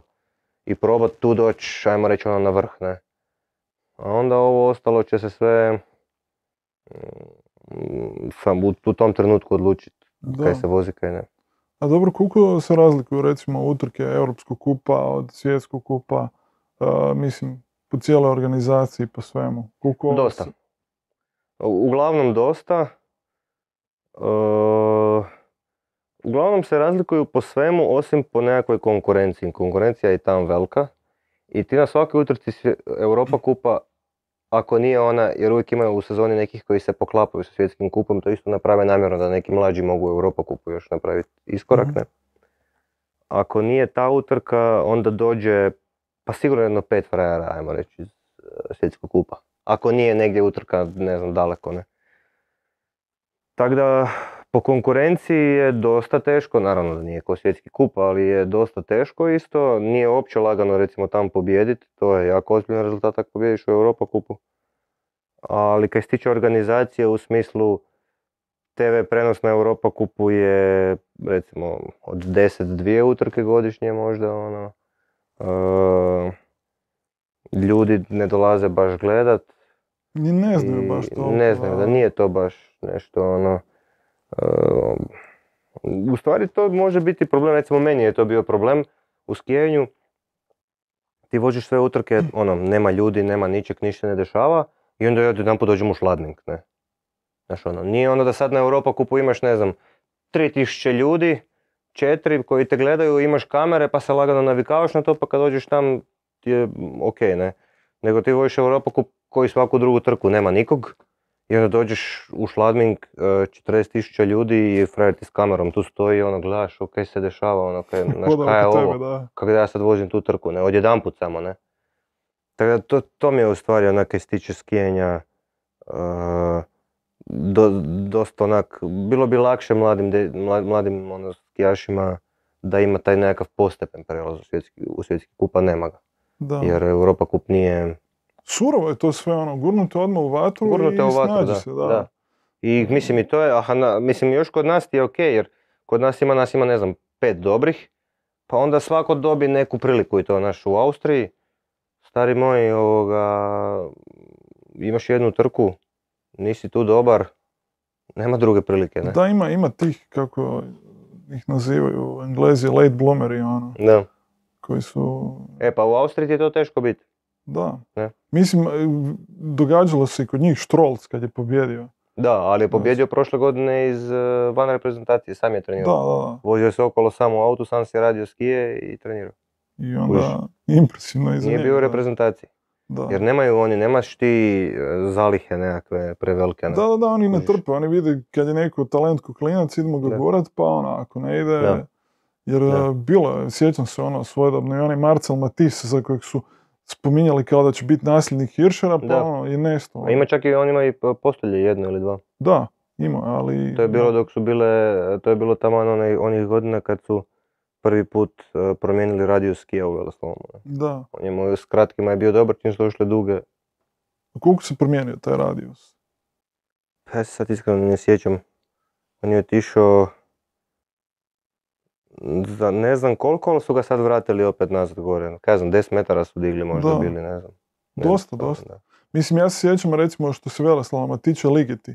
On je Da. stvarno, meni on možda čak i najljepše skio jer je imao pot, Da, on je impresivno skio. Da, on je stvarno imao impresivan stil, pa je stavio, čak sjećam se na jednoj utrci Hiršera, za 3 i sekunde, nešto, ono, da. 3.26 Da. mislim da je bio za ostatak. Da, to je zanimljivo bilo zato je Ligeti bio baš najveći protivnik tih skija kad su dolazile jer to nije dobro ovo ono.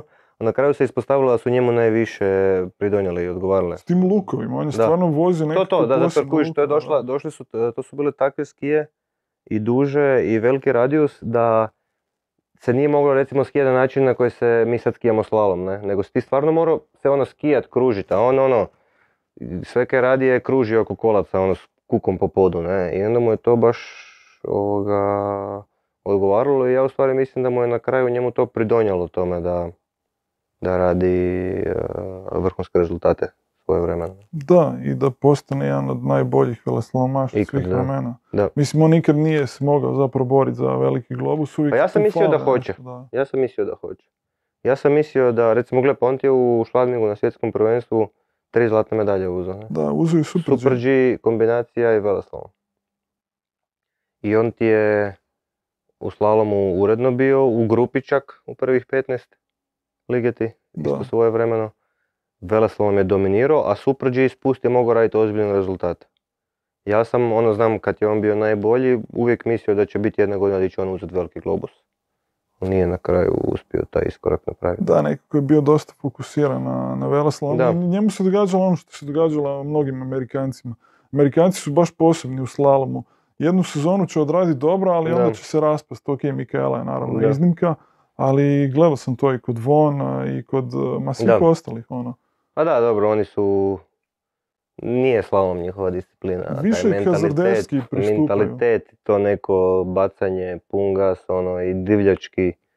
Slalom je, je lutrija i treba riskirat, ali ako se luđački bacaš ono nenormalno, neće ti to proći u slalomu, ne? A veleslalom se skija i spusti super G drugačije, ne? Pa onda Da. može taj njihov mentalitet ih možda im pomoći, a u slalomu im uglavnom, uglavnom ne prolazi. Mislim da je njima, da sad tipa da pogledamo, sadašnja njihova slalomska ekipa koja je sad u stvari solidna, da pogledaš neku njihovu prolaznost, ja mislim da je to takav smiješan postotak, ajmo reći u odnosu na nas isto kako gledaš, da oni ono, od njih ne znam koliko ih je, 4-5, ja mislim da u prosjeku jedan završi utrku. Ne? Da, i to uvijek se nekako izmjenjuju. Da. ono. I uvijek ti je ono klasika ona njihova, uleti Amerikanac, deveti u cilj, ne ono, neki. I sad ono mi ih svi gledamo, Ko je taj? super, ma ne super ono, ali znaš da je mogućnost 4% da će, da će povezati istu takvu vožnju, nema nikakve šanse, a da će ući u cilj je jako mala šansa. Isto, Da, ne? neki Luke Winters ili tak neki se Pa da, da, evo. Da, Uglavnom ono, pro, po, po- poleti tu prvu vožnju, onda ono super, i onda drugu vožnju ono, na strmini padne na trbuh, tak neke, znaš, ono, neku glupost. neka glupost izvede, da, Da. i to je uvijek tako. Da, kad pričamo o konkurenciji zapravo u svjetskom kupu, naravno Odermatt je zapravo sad čovjek koji nekako najviše pljeni pažnje, vjerojatno i glavni favorit za, za osvajanje globusa. Kilde do ozljede je čak krenuo dobro i u Veleslalom, onda ima tu Da. ozljedu pa ga prošle sezone nije baš ni vozio. Ja bi nekako stavio čak i Kristofersena, on je sad ipak u idealnim skijaškim godinama, ako se uspije vratiti na onu razinu prije nego što je bio, ako uspije stvarno povezivati slalom i veleslalome, Jel imaš ti tu možda Pa po meni je Odermatt ove godine, sigurno. To bi ja rekao. Christopherson je prešao na Van Dier, na druge skije, one od Hirschera, kada je napravio tvornicu svoju, ne. Ne znam kako to funkcionira, mislim da se on tu prvo treba snaći. Mm, Mislim da Hirscher ne. Hirscher u Veleslalom zadnje godinu ili dvije, dvije čak, dvije. Nije više na toj razini i... Christopherson. Da, da, Da. Christopherson, da. Ne znam kaj, kaj sam rekao. Ovoga, aha, Christopherson, da. Uh, Veleslalom više nije na toj razini i ja iskreno mislim za, za Christophersona da će on sad, ovak kak mu je bila prošla sezona, da neće više nikad biti ono, da naš ono kako su se oni Hirscher praktički borili. Onda Da. nije bilo Hirschera bi sve pobjedio, ne.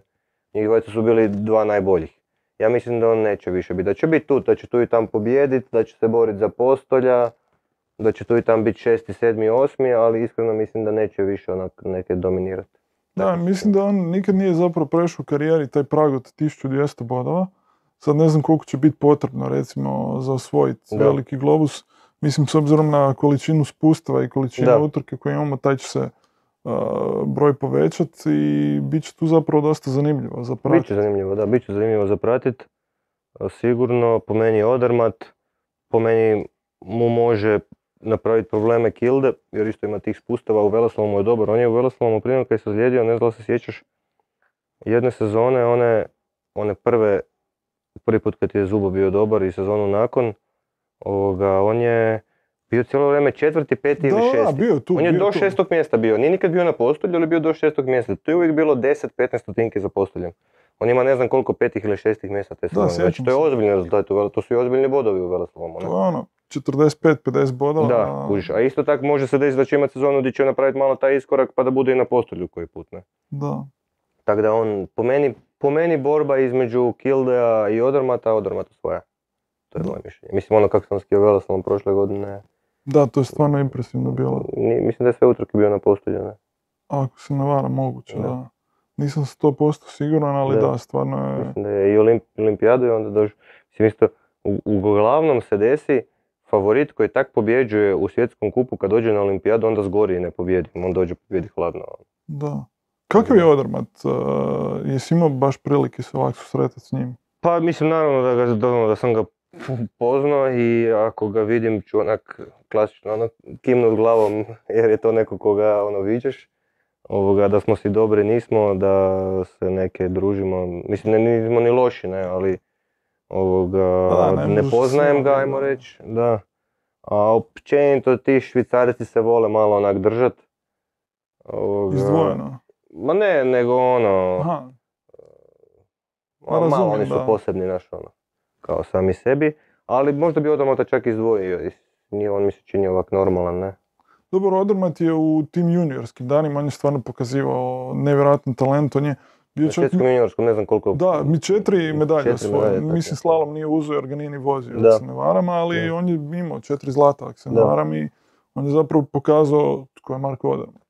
Da, da, da, ne, on je, on je, mislim, on je strašan skijaš. Jer Švicarci dugo nisu imali tako talentiranog skijaša, imali su od, kiša. Ka- od Karla Janka. Da, s tim, da, s tim da. Janka ima isto, on je onako bio zapravo one season wonder, odnosno otkriće jedne sezone zbog ozljeda. Da, onda ozljeda pa ima neke na glavi, nekakvu Srce, operaciju. srce ne, srce, čak, da, da. ne glavi, srce. A, Ovoga, da, on je, recimo ta godina kad je osvojio Janka Veliki globus je slična nešto ko kak je Odermatt imao prošle godine. da. Sam kad je od onda Janka više nikad nije na toj razini. Da, s tim da je Odermatt zapravo bio dosta dominantniji ako gledamo Da, sezonu. Kažem na- slično, da, Da. ovo kad je Odermatt napravio u Veleslalomu, mislim ovo u Veleslalomu je bilo praktički dominantnije od Hirschera bi ja rekao, Da, možda čak ne. da. Mi smo na tragu onoga što je Ligeti radio. Da, Tako da, a to možeš ih u zadnjih deset godina ovu njegovu sezonu možeš uspoređivati s Hirscherom ili s Ligetijem, da. Veleslalomsku.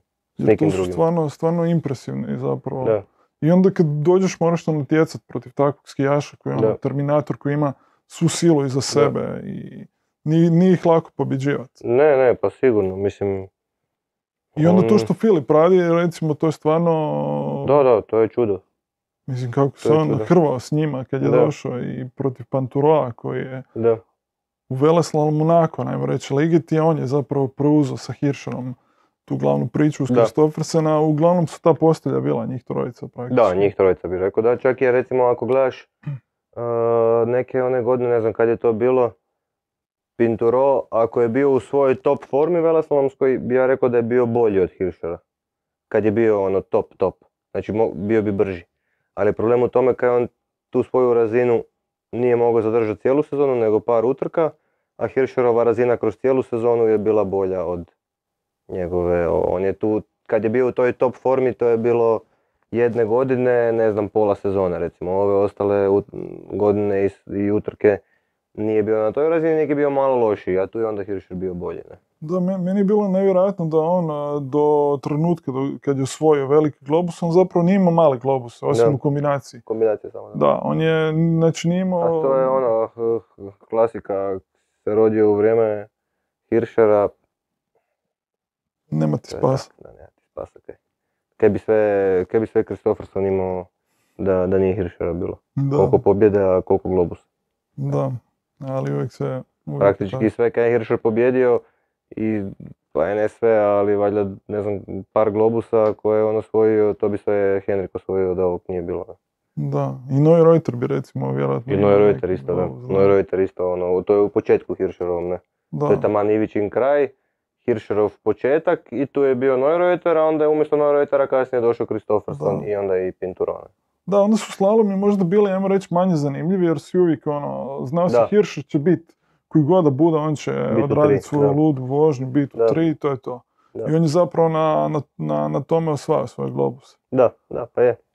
On je, Da. to ono kaj sam rekao već prije, on je manje forsirao te brze i to odmaro se bio uvijek u top formi slalom, veleslalom i samo roko.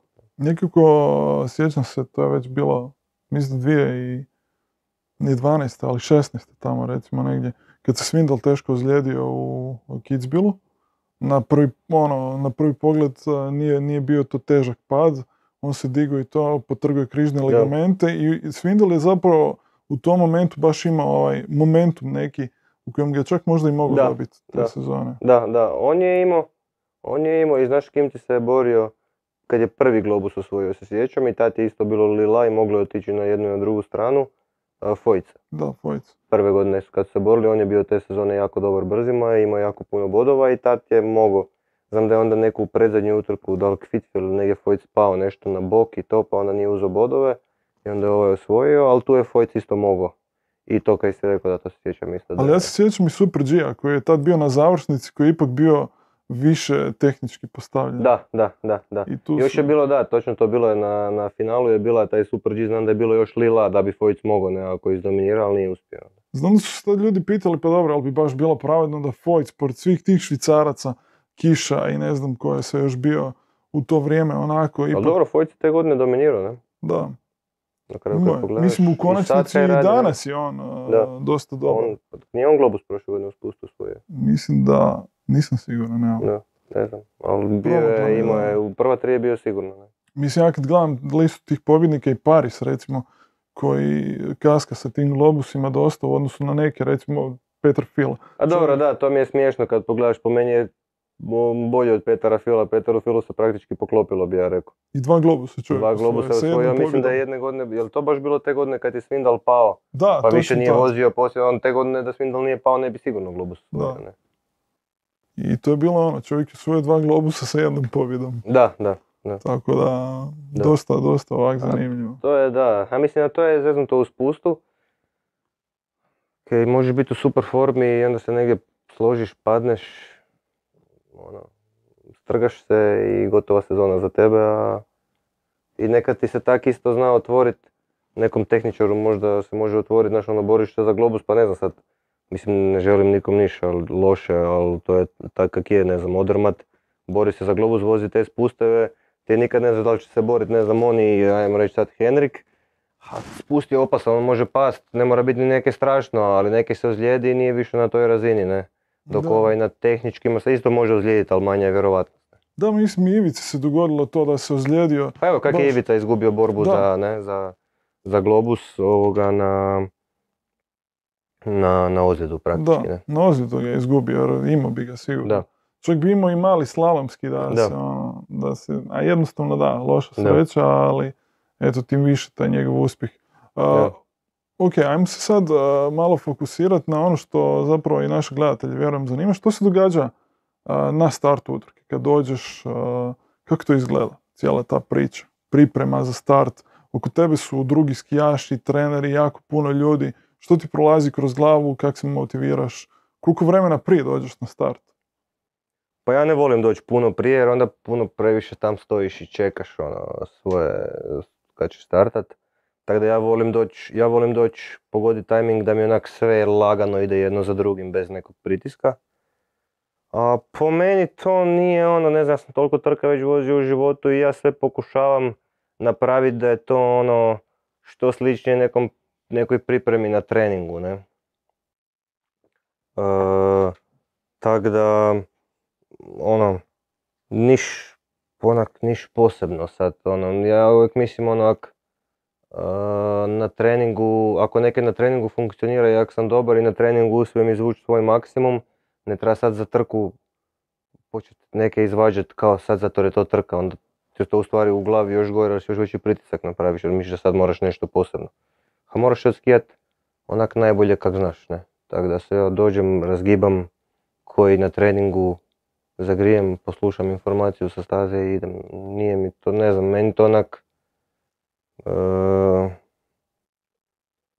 kažem, vozio sam sad već dosta trka i to ti je ono, ko da te neko pita kaj ti prolazi kroz glavu ujutro kad se voziš na posao. Tak je to meni. Da, Ne, jasno. mislim, nije on, ne znam, niš... Kaza, meni se ne čini da je neki posebno tam da se Da, dešava, dobro, znaš, mi ono, onako bi se vidimo, vidimo sav taj onako žamor, jako puno skijaša, Da. neko radi sklekove, razgibavaju se.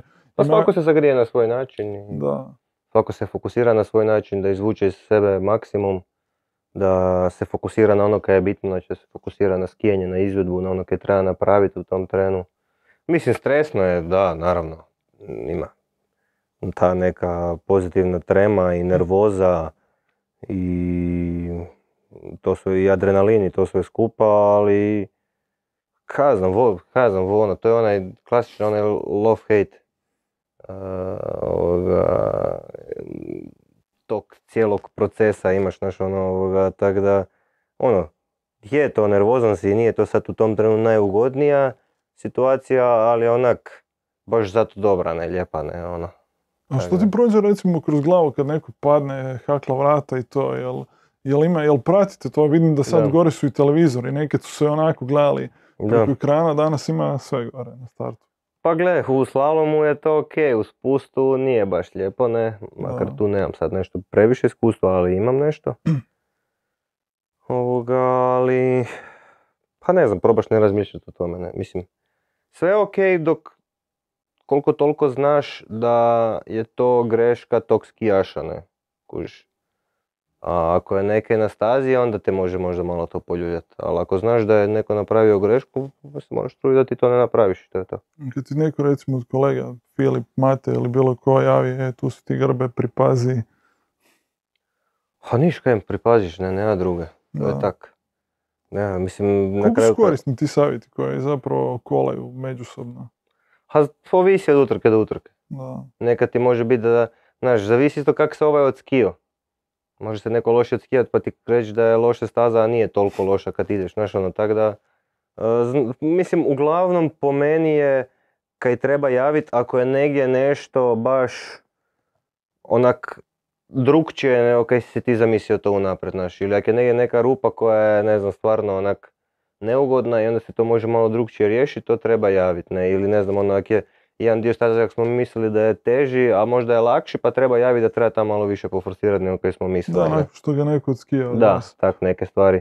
Ali sad neke prevelike, preteške informacije nisu, jer sve to je u stvari najbolje uglavnom ostaviti nekakvim instinktima da rješavaš u tom trenu, onda to najbolje ispadne uglavnom. Da, i uglavnom povlačite jedni druge. A, koliko da. prije ste recimo na ogledu staze? O, Misliš vremenski? Da, ono, otprilike, Pa koliko traje ti treba da... Sat, recimo 45 minuta ti traje neki ogled. Da, na 45 minuta imaš na stazi prije toga da ju vidiš. I da dođeš sa trenerom, jel tako? O, da, da, da. da. Dobro, jel, kom, jel komentirate recimo u reprezentaciju? Da, da, stojiš? naravno, da, naravno. da. Mislim, Svako daje svoja zapažanja neka. svako ti neke svoje kaže, ali znaš, nije to više kao kad smo mi bili klinci, ja uglavnom gledam stazu sam, ide trener sa mnom gleda i onda ako vidi neke mi kaže da je ono tu samo, znaš ono prije kad smo mi bili klinci bi te ono vodili pa bi te govorio di sve kaj trebaš raditi, nije to više na taj način, nego ono gledaš da, stazu. profesionalac, pa... Da, da. Gledaš stazu, trener ide s tobom pa ti kaže, ne znam, meni kaže trener možda 4-5 puta kroz stazu na nekim dijelovima neke stvari Da. koje bi trebalo ono, napraviti. Ovoga, ali meni je u stvari samo to da vidim dijelove koji su možda na neki način um, na koje treba pripaziti, ne, na koje moraš znati da ti dolaze i da naučim stazu na pamet. Kakve ti staze voliš, recimo?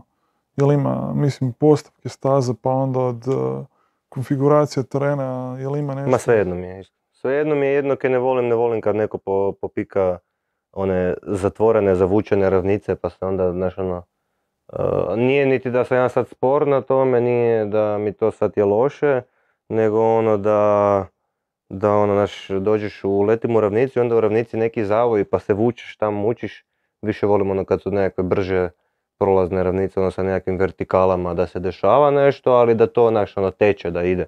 Nek znaju nekad napraviti neke ono zavučeno napravi i onda se moraš mučiti po ravnici bez veze, a nije mi toliki gušt to recimo skijat ko kad je ono vertikale, brzi neki onak brži prolazi, za ravnice govorim, ne, Da. ovo ostalo mi je stvarno svejedno. Da, mislim, svi se sjećamo gipsovih staza, njegove postavke. Pa nije gips nikad recimo to baš da, da bi ravnice sad radio neke, znaš ono, ja govorim ono, sad ti neko pošteja, post- popika neki zatvoreni ritam na ravnici, ne, Da, recimo, da, ja. jasno. Ali gips bi po ravnici stavio vertikale, malo bi napravio, napravio bi on promjenu ritma. Ali njegove ravnice su uvijek bile tečne. Ne, ne, ne, pa naravno. Ali on bi stavio onda na, na strmini neka zatvorena vrata gdje ti je zatvoreno, na strmini je to ok, na strmini je to... Treba razmišljati. Da, je- da. Da, Nije meni se on- to svidjelo kod gipsa. Nije on po meni nikad ovoga, ili rijetko, možda ne znam, onaj mm, uh, uh, Soči kombinacijski slalom kad je postavljao, tam je možda bilo neke onak, da je bilo, da se možda nije moglo onak baš odskijat. Znaš ono, svaka njegova staza se je moglo najnormalnije odskijat. Samo kad ovi koji nisu to trenirali, onda je njima to bilo teško, a mi smo njegove staze trenirali od kad smo klinci bili, ono, pa nam nikad... Meni to recimo bilo najdraže vidjeti, ono, znao si kad dolazi gips, da jednostavno treba, Da. da ne možeš samo proletiti kroz Da, nema punga, to. da. Da, Ja, mislim, da, da pa, ma mislim možda i možeš, ali Ali ipak je to drugčije, treba da. odskijat neke stvari, ne? Mislim danas, po meni danas jedno koje još tak zna m, po- postaviti stazu je ovaj Tristan od uh, Dave Ridinga, trener. Mhm. On zna, voli po- postaviti takve staze i i čak u stvari ne zato kaj bi to Dave pasalo, nego se njemu to sviđa i sviđa mu se kak je gips onda piko i onda on tako hoće isto. I u stvari sam ja dosta često bio na tim njegovim stazama dobar, ne. Da, Prošle godine on u Garmišu drugi dan postavio stazu. da. I Riding je napokon došao do pobjede. Zapravo, da. nakon dugo vremena Da, ima taj svoj da. moment koji je dosta kasno se zapravo dogodio. Da. Ali on je zapravo kasno i došao u vrh. Ma on ti se počeo skijat, eh, on ti se skijao do, ne znam, mislim da do, ne znam, 13. 14. godine na plastici u Engleskoj. Nije na snijeg Mhm. stao. Da. Ima danas toga dosta, Da. koliko sam vidio. Jesi probao tu plastiku? kako Ne, to? Ne, ne, ne zanima me to. Da, jer vidio sam da ima toga, da su... Da. Ima dosta, ima ovoga, i mi sad dosta i treniramo po tim dvoranama koje su nama jako dobre, jer se mogu dosta zalediti. Nek si mislio da ne bi uopće bilo loše kod nas napraviti jednu dvoranu. Da, Ak neko, ak je neko zainteresiran ovoga. A mislimo ne, mislim gle, to imaš i kako u Dubaju imaš dvoranu. Može biti turisti Zašto dolazili, ne? Ono, nekome kome je malo onako prevruće, a Da. na hlađenje. U dvoranu na skijanje. Da. A, naš gledatelj zanima koliko pratiš žensko skijanje. Pa Koliko gle, is, zapravo se- ispratim, ispratim naše cure i navijam za njih, naravno. A iskreno ću ti reći, kaj miš koliko pratim žensko skijanje ako ne gledam muško. Mm, Da. Znači, gledam naše skijaše isključivo i utrke koje ja vozim. A ovo ostalo ću gledat ako nemam niš drugo za radit. I ajde, ono, znaš, ono, pogledat ćeš Kitzbühel i to, zanimljivo ti je to pogledat, naravno, ne. Pa Ali tipa isto e, tam sam ne, na utrkama pa onda gledam, ali da sam doma i da imam neke drugo za raditi, vjerojatno ne bi gledao. Da, Neke koje mene više zanima u tom trenu. Ne. Tako Da. da, ne, ne znam sad iz glave ko je osvojio uh, Globus u Super G-u ili spustu. Ne znam od ženskih bi trebao dobro razmisliti da, da znam ko je bilo koji Globus osvojio. Znam ko je osvojio Globus u slalomu muškom. Uh, zato kaj sam vođa te trke, znam ko je osvojio Globus u veleslalomu zato kaj sam zubu muškom jer sam zubu gledao. Ženske bi možda isto znao, trebao bi malo razmisliti, ovak sad iz glave stvarno ne znam. Da, Petra, Petra vjerojatno. Petra je u slalomu. U slalomu, da. Zato kaj isto gledam Leonu, ne? Ili Zrinku. Ženski spust nisam pogledao od ne znam A kako. Gođa je bila tako je zapravo. Da, Gođa je ovaj, dominirala, da. Da, s tim da njezin stil skijanja je isto osobojan. Mnogi kažu ono Da, ide ona divlja. negla- Da, divlja, potpuno divlja. Ovoga, Tu je do temperamenta čak, možda. da, ne, ne znam, stvarno ne znam ovoga, ali ne pratim niti muško niti žensko stvarno, tako da Da. ne, ne- nije ni jedno ni drugo da neke više ili manje, samo kad je neko od naših. A, to je valjda ona nekakva, ono kad se profesionalno s tim baviš pa ti se više ne da toliko, ono kad sam bio Normalno, klinac sam da. gledao svaku mušku i svaku žensku utrku svjetskog kupa, svaku.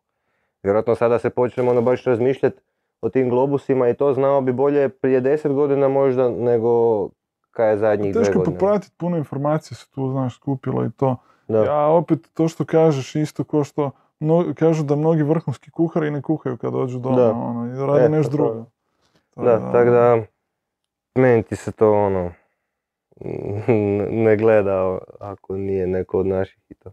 Da, koliko, se, koliko cure s vama rade na treninzima, jel se dogodi nekada da se priključi? Pa van sezone se dogodi, da. Pa mislim van sezone ono ako smo tipa sedmi mjesec, ne znam, osmi, deveti, smo mi ajmo reći svi više manje zajedno, ali isto to dosta često bude naš da mi dečki treniramo ne znam, sa nekim drugim dečkima, tipa neka druga reprezentacija cure, možda s nekim drugim curama, ne. Da.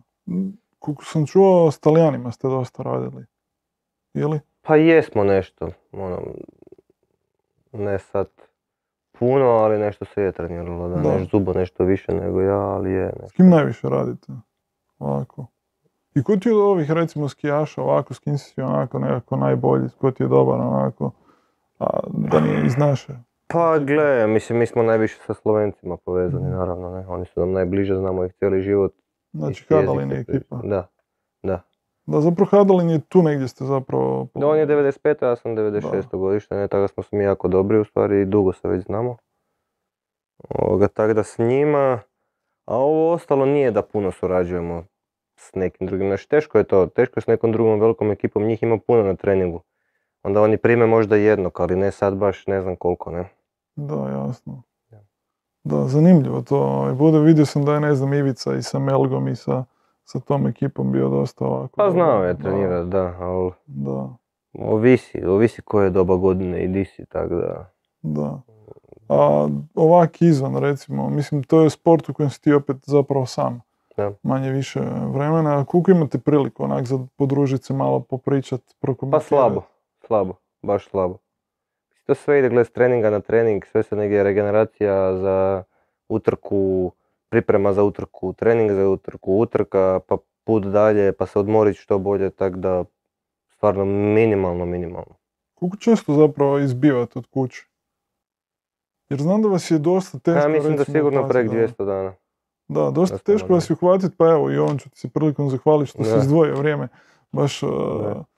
pogotovo sad prije početka sezone, baš da prokomentiramo to sve što Da, je zapravo pred nama, jer baš onako sa nestrpljenjem čekamo tu da, skijašku sezonu, barem mi koji volimo skijanje. da, da, da, Tako a ja ne s nestrpljenjem čekam svoje trke, ne isto tako. tako da. Da. Dobro, te trke će uh, doći. Pa ovaj, brzo će to doći, da. Da. Znaš kak je to, ovoga, mi, ono, uvijek odeš na dva tjedna pa se vratiš na par dana, tako smo mi stalno tu negdje svako toliko, ne. da, Ali nema nas doma sigurno prije 200 dana, ja mislim. da, dosta. A, a na snijegu boravite zapravo, mislim, znam da su neki, neki odlaze i u Južnu Ameriku, dobro sad koliko. Zubo je sad bio ove godine. Da. Kako, kak je tamo recimo? Ne znam, ja nisam bio. Aha, Nisam bio. Za slalom mi nije bilo potrebe tam ići, da. tako da nisam išao. A... koliko znam dobro je sam kad je to onak u 8 mjesecu odeš tam na zimu, ne, tam je zima po ljeti, ne. Normalno. Ama tak da, Treba, treba mi koji, ono, Hrvatima vjerojatno koji volimo ovo more i to sve, onda nam je to malo onak. Ovi ja kužiš, Austrijanci, Švicarci i Francuzi, to oni ti idu na godišnji u petom ili šestom mjesecu, kužiš.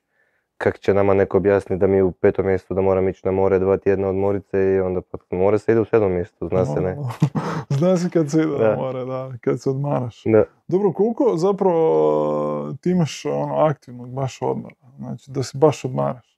Pa ja ti se odmorim, evo sad, to sam ajmo reći stariji, to malo to, ajmo reći povećavam broj, ali dalje je to ja mislim dosta malo. To ti je znači e, nekih, evo ove godine sam imao malo duže nakon sezone jer sam išao na operaciju zadnju, ne. Ali recimo nekih tjedan dana do deset dana nakon sezone. U stvari to nije nakon sezone, nego ide ti sezona pa onda ide onaj proljetni trening četvrti mjesec jer je još uvijek dobro na niskim skijalištima i onda nakon toga tak tjed, tjedan dana, deset dana se tu odmorim i onda još u sedmom mjesecu kao godišnji ti tjedan dana se odmorim i tjedan dana aktivni odmor. Ne? I to je to. Ovo ostalo je sve kroz godinu trening. Da, jasno. A treninzi, kak izgledaju otprilike? Osim ovih, naravno, skijaških. I kad, Pa gle, radimo tu kondiciju, ne? Ovoga, ali isto mi stalno skijamo, tako da je teško ovoga, teško je, ne, ne breš napraviti sad ne znam koliko kondicije, ne. E, tako da ti u stvari kad sezona završi taj kratki odmor onda ti ide blok kondicije, blok skijanja, blok kondicije, blok skijanja, malo pauza, e, blok kondicije, blok skijanja i tako, i to ti je to. da, dobro, vi trenirate, ono, i ne, ne, ne pitate za uvjete. Znam Da. da su mnogi ono pričali da, ne znam, najbolje zemlje si biraju ono kad će trenirat, kad će to, ali vi jednostavno ako ste uzeli stazu, Moraš trenirati, Da. da. Pa mi uglavnom treniramo, da, dobro sad, kak se staze više, sve više, više su ledene i to. I onda ti u današnje vrijeme za muške, za- nas naro- naročito, gdje su stvarno dosta ledene staze, nekog smisla prevelikog trenirat po nekom premekanom je onak, neće ti biti nijedna utrka po tome, ne sad.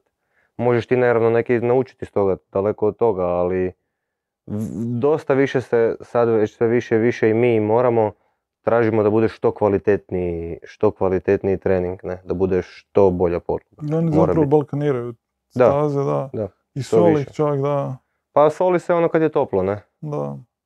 Kad je toplo, a kad je hladno se proba zalediti što više, ne. Da, vidjeli smo da su Slovenci imali dosta problema, a pogotovo recimo Maribor pohorije, to je praktički ono otpisana utrka, jer svake godine Slovenci sele u Krajinsku goru i Da. ženske utrke. On je to malo neozbiljno tam po meni, kad se tiče Maribora, malo neozbiljno se, mislim da bi to ono, kad pogledaš sljeme, e, kak se to spremi sve i napravi snijeg i bude onak na jednoj e, priprema staze, pucanje i to na jednoj top razini, ovoga, on je u Mariboru to malo onak zbrda s dola. Da, moram spomenuti za naše gledatelje da ove godine neće biti muške utrke na Sljemenu. Da. A, Biće dvije ženske zapravo Da. u, istom terminu. Da. Hoće, hoće faliti ta domaća utrka. Ti si debitirao na Sljemenu.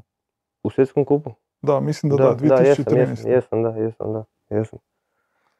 Pa hoće sigurno, sigurno je doma najljepša utrka, ne, i najbolja, nažalost to se tako složilo, ali, pa dobro, bit će ženska, tada će ljudi moći bar neke ići a mi ćemo biti u Garmišu.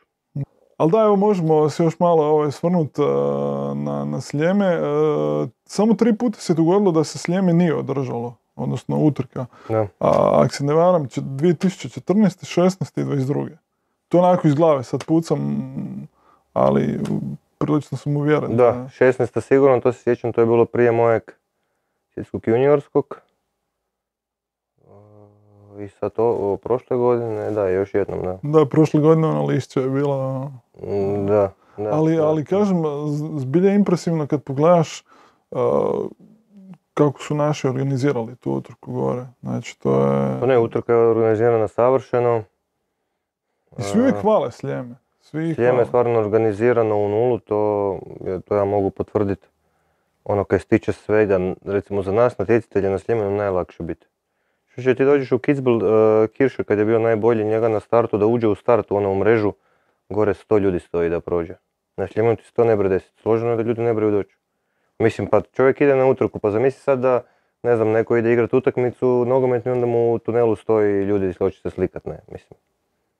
Kužiš, znači to su tak neke stvari koje oni vani onak nonšalantno naprave, a na Sljemanu je to organizirano sve, nema, to je ono utrka skroz, ono skroz top organizirano. E,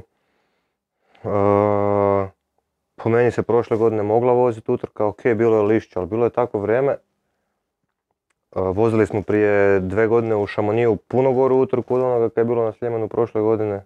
Da, I odvozila se najnormalnije. E, mislim da je utrka jako dobra, ali jako puno ljudi gleda vani. E, mislim da ljudi nisu ni svjesni, ali da svi govore ono nešto kao ne isplati se ovo ono, ljudi nisu svjesni da se utrka apsolutno isplati, apsolutno svima. Ovoga, tako da ja mislim da je ta utrka jako, jako, jako dobra stvar. A velika za stvar kad imaš utrku u svjetsku kupa u skijanju, Da, kad dođeš u jedan glavni grad, mislim mi smo Da. jedini glavni jedini grad. glavni grad. da. Da, gdje imaš utrku ono skijašku, gdje ti dolaze najbolji skijaši. Jedini je praktički grad, ne? Mislim, ostalo su sve sela, Švicarska, Austrijska, i jesu ona velika i poznata i sve, ali kaj ću uspoređivati Zagreb i Ma normalno, da. mislim. Ili, a Wengen, mislim. Da. Kako z- malo u Wengenu? Kako doći tamo, recimo? Koliko, Pa je iscrpljujuć put? Pa nije, zato kaj si u Adelbodenu uglavnom, pa onda samo se iz Adelbodena preseliš u Wengen. Da. Ali je iscrpljujuć zato kaj ti je Wengen, Wengen ti je jedno staro selo na brdu praktički, di ne možeš doći s autom, nego s vlakom, a gore ne voze auti, nego oni električni autići. Ti oni Mhm. imaju to i crmati, to oni imaju te fore da se ne voze s autima. Tako da moraš u vlak, pa moraš iz vlaka u autić, pa iz autića, s autićem do hotela, pa iz autića van, pa onda u hotel, tako da je komplicirano. Dosta. Da. Dosta. A mi imamo puno stvari uvijek sa sobom. Uvijek ti iscrpi, da. Da. A Ne, mislim, Wengen e, svima nama izgleda impresivno. Pogotovo, znamo svi za priču da Silberhorn, onaj vrh koji se vidi, Mhm. je zapravo na Tobleronama. Da, ne, ne, ne. Na Tobleronama ti je Matterhorn, Aha, a to ti je u Crmatu. Aha, ok, Da. da. A, ona je, tam je, ovoga, mislim, tam ima ozbiljnih isto planina koje su a, impresivne isto stvarno. Ma impresivno je to sve za vidjeti. Da. Ima Wengen jako veliku povijest, što skijašku, što alpinističku. Ovoga. I naporno je to, naporno je tam kad ideš na utrku da se isto jutro moraš na taj vlakić, pa na, to jest na autić, pa na vlak, pa se s tim vlakom voziš pa izlaziš na stanicama, zato kaj se to na tom, onaj vlak u stvari ti vjerojatno znaš koji ti prolazi iznad onog tunela gdje Spusta, prolazi spust. Ne? Recimo ja sam baš na kombinaciji pred par godina kad sam vozio uspio proći kroz tunel točno ispod vlaka. Ovoga, s tim vlakom se ti skijaš tam praktički. Ne? A, tak da je to dosta onak naporno u odnosu na neka druga skijališta, ti dođeš na jednu žičaru i imaš sve. Ali zanimljivo je jer znaš da se voziš u tom vlaku i znaš da se vozio i prije 40 godina i prije ne znam 50 godina kad su išli na utrke svjetskog kupa, to jest e, da li je ono 67. bio- je zapravo prva, to jest prva sezona svjetskog kupa. Da. Skijanje nije baš toliko star sport kad pogledaš, Da, ono, 55 godina zapravo. uh, dobro, sa svjetski, Kilijem, svjetski da. kup, ne? Svjetski kup, da. To jest FIS ili već. službeno, da. Da. Sa Kilijem je zapravo počelo što se tiče osvajanja i Da, tu zapravo sve kreće, pa naravno onda Stenmark i ostalo. jer oni su vozili utrke u Wengenu i prije toga sam kaj to nije bio da. svjetski kup, ne? Kujiš, ali je zanimljivo to da onak, znaš, da se u tom vlaku vozili ti. Onda kaj su, mislim i Wengen je kad pogledaš još jedna od par tih ili neke druge staze imaju možda samo dijelove. Staza di Wengen je stvarno skoro onak isti kak je bio, imaš onih uskih dijelova i to. Kuš današnje moderne staze se tak ne Da. Kjernin Ves, recimo. Ono. Kernanes, da, Ciljes, uh, ovaj kak se zove, uh, mi je mozak stao, imaš uh, skokova između stijene i mreže, Uh, da. da, znam, ali ne mogu se ja sad. Uh, Hunčop, Da, Hunčop, da. ovoga, to su sve, mislim, to niko neće modernu stazu tak napraviti, ne. Dobro, to stvarno izgleda onako zastrašujuće kad vidiš. uh, kad Pa je zastrašujuće onak izgleda i na prvu je zastrašujuće, ali to u stvari stvarno dobro onak, znaš, na svim tim dijelovima tebi brzina padne i to nije onak da je to usko pa da je kritično usko, znaš, ono da je onak Mislim, televizijski to izgleda drugačije. Da, Televizijski to stvarno onako izgleda gladijatorski. Mislim, vi na svim tim skokovima letite ono po 40-50 metara. pa dobro nije baš na svima, ali recimo Mm, 30 je, da. 20-30 je. Otprilike. Ali 40-50 i više od toga se zna letiti na muškim Da, da, da. spustavima. Mislim, i sad treba čovjek percipirati 50 metara daljine. Da. Znači, preletiti na skijama. Koliko tu koljena trpe onda? Jel to... A sve ovisi, mislim, koji je to, znaš, u- dosta tih skokova je u stvari dobro napravljeno da ti imaš doskok na nekoj strmini i da stvarno onak lijepo, onak lendaš da ni ne osjetiš, ne, Da, da, da. i ideš samo dalje, ali zna biti skokova da je neki onak glupi skok koji te digne u zrak i onda samo zabije dolje u ravnicu i to je užas, Da, to to je boli. užas, da. To je Roza Kutor tamo, ako se ne varam. Da, pa tam je Ivici, kaj mu je pukao, ne znam, meniskus ili Da, da, nešto samo na doskoku. Da, jer užasni su bili Da. ti skokovi tamo kad, kad, kad smo gledali taj Soči. Da. Mislim i Val Gardena je dosta nezgodna jer je dosta grbava onako. Ali ona ima ne znam koliko valova, ona ima ne znam Da. 60 valova od starta do cilja, ono, Da. što valova, što skokova, ne. Da, Ona je ima baš onako- puno. Ona je u stvari ravna, pretežito, ali užasno puno tih svega po stazi, skokova, valova, mm, ono, ne znam čega sve ne. Traverza u Kitzbühelu recimo, ono, Da, impresivno. da, Ali točno vidiš ono, u Wengenu recimo Kernino West, tamo se znaju gubiti utrke. da, Odnosno, ko tamo ne uđe sa dovoljno jest odnosno izađe. izađe, izađe, da. Da. Tu zapravo se gubi puno. da, pa mislim, gle, znači Wengen nije težak spust. Ako ga razdijeliš po dijelovima. Ali ako ga spojiš cijelog u komadu, onda je težak jer je jako dugačak. Dvije i pol minute Da. i više, da. Uh, u odnosu na neke druge spustove, on nije nigdje ono, naš, nema nigdje nekih tak, on toliko scary dijelova kao u nekim drugim spustovima, ne. Da. I ok je zavoziti, lijepo je zavoziti jer zna biti sunce, pa se onda sve jako lijepo vidi. Ovoga, a taj Kernen S je u stvari to kaj je nakon toga jako, jako duga ravnica, ne. I onda ako ti izađeš sa, ne znam, dva na sat manje nego kao ovaj drugi izašao, ok, ali do kraja te ravnice je to, Da, da, da, Dosta vremenski, množi, da. da. I, I bude stvarno zanimljivo. Kako Da. su ti recimo anegdote sa nekih skijališta? Siguran sam da, mi, da ih imaš puno i sa, i sa Filipom i sa ostalim Da. našim skijašima. Pa evo, da možeš malo podijeliti. Pa ne znam, mislim, nije stvarno nešto ono, ovoga, a, neke, ono, pretjerano, nama je to možda, možda neke stvari bi bile i zanimljive sad, Više ja interno. znam, da ne pada mi na pamet ovoga, zato kaj nama tak svaki dan neki, pa onda, ne znam, ne znam, evo kaj bi, To, je- to je zapravo da, vaša rutina nekakva. nekakva, da, ono, nije da sad, ono, Pa Dobro, skijali ste da po različitim mjestima, po različitim uvjetima i svako ima neku svoju priču, ajmo reći, to mjesto, onako. da, pa to, Što, što se većini ljudi naravno čini, ma mislim to je impresivno jer vi ste obišli ono stvarno jako puno i skijališta i svijeta ste zapravo vidjeli. Jesmo, ali u stvari ovako kad dođeš do svjetskog kupa ti je to kao ono jako puno putuješ, ali ja se cijelu godinu vrtim na ista mjesta u isto vrijeme, u isto doba godine, kužiš. Mm. Znači utrke, ajde, ajde ove godine imamo recimo Ameriku, Lake Tahoe, slavom veleslavom, pa idemo u Ameriku i tam nisam nikad bio. Da, dobro, to je nova utrka. To je novo, zapravo, A, a ovo sve ostalo, gle, V- Val d'Isère, Madonna, Garmisch, Adelboden, Wengen, Kitzbühel, Schladming, da. Znači, to sam sve, svaku sam Tri, bio, četiri zemlje svaku sam zapravo, bio da. bar pet puta, Da, kužiš.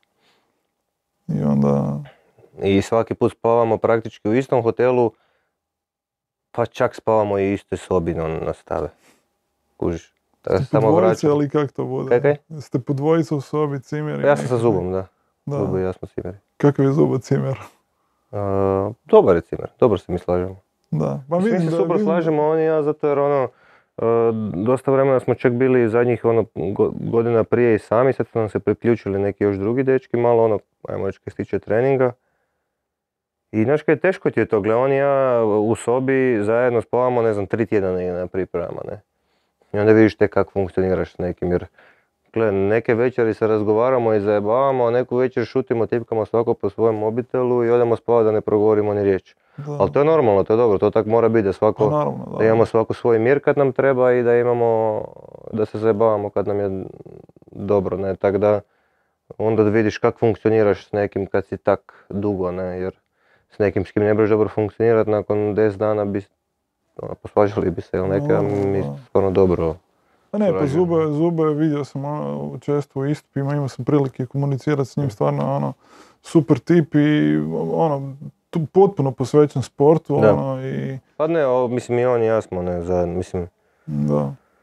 posvećeni i stvarno kad treniramo, onda treniramo ono do, do kad, do kad ne, on pukne neke, ne. Mm. Rođeni sportaš, ono, to se vidi, onako, znači, sport, treninzi, idemo do kraja i Da. to je to. I zato te njegove pobjede stvarno u Veleslavom je čovjek, ono, pobjeđivao i to na stvar, stazama. Da, pa naravno, mislim, Veleslalom je zapravo a, kraljevska nekako disciplina. Pa ne znam, to je, to je za mene, da, to, mislim je, svi vole reći, ja sam isto zagovornik toga da treba trenirat uvijek, ajmo reći, sve discipline ili uvijek bar veleslalom taj, ne? E, Da se nikad ne treba posvetiti samo jednoj disciplini, da sam ja sad samo slalomaš pa ne treniram niš drugo, mislim da je to glupo.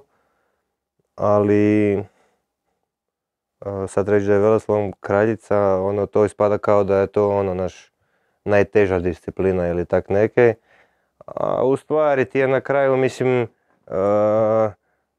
pa nije da ne znam, Ligeti nije htio pobjeđivati u slalomu, nego mu je ovo više ležalo, ne. Da, ma Meni bi bilo najteže pobjeđivati u spustu.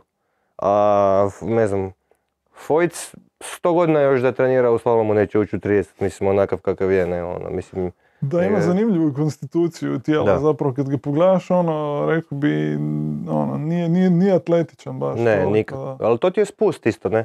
Spust, e, imaš taj neki, ljudi imaju te neke osjećaje za brzinu i to koji se ne daju trenirati praktički, to ono, mislim, ili daju, ali niko ne zna zašto to neko se nauči ili ne. Ovoga, recimo sad, ne znam, dođe Fojc, evo mogu čak i ja reći za sebe, obučemo iste skije identične, stanemo se na ravnicu i ja ću ići ovako, on će ići ovako. Samo će mi odlaziti, ne. Sad možemo zamijeniti skije i opet će on na tim drugim skijama biti brži od mene, ne.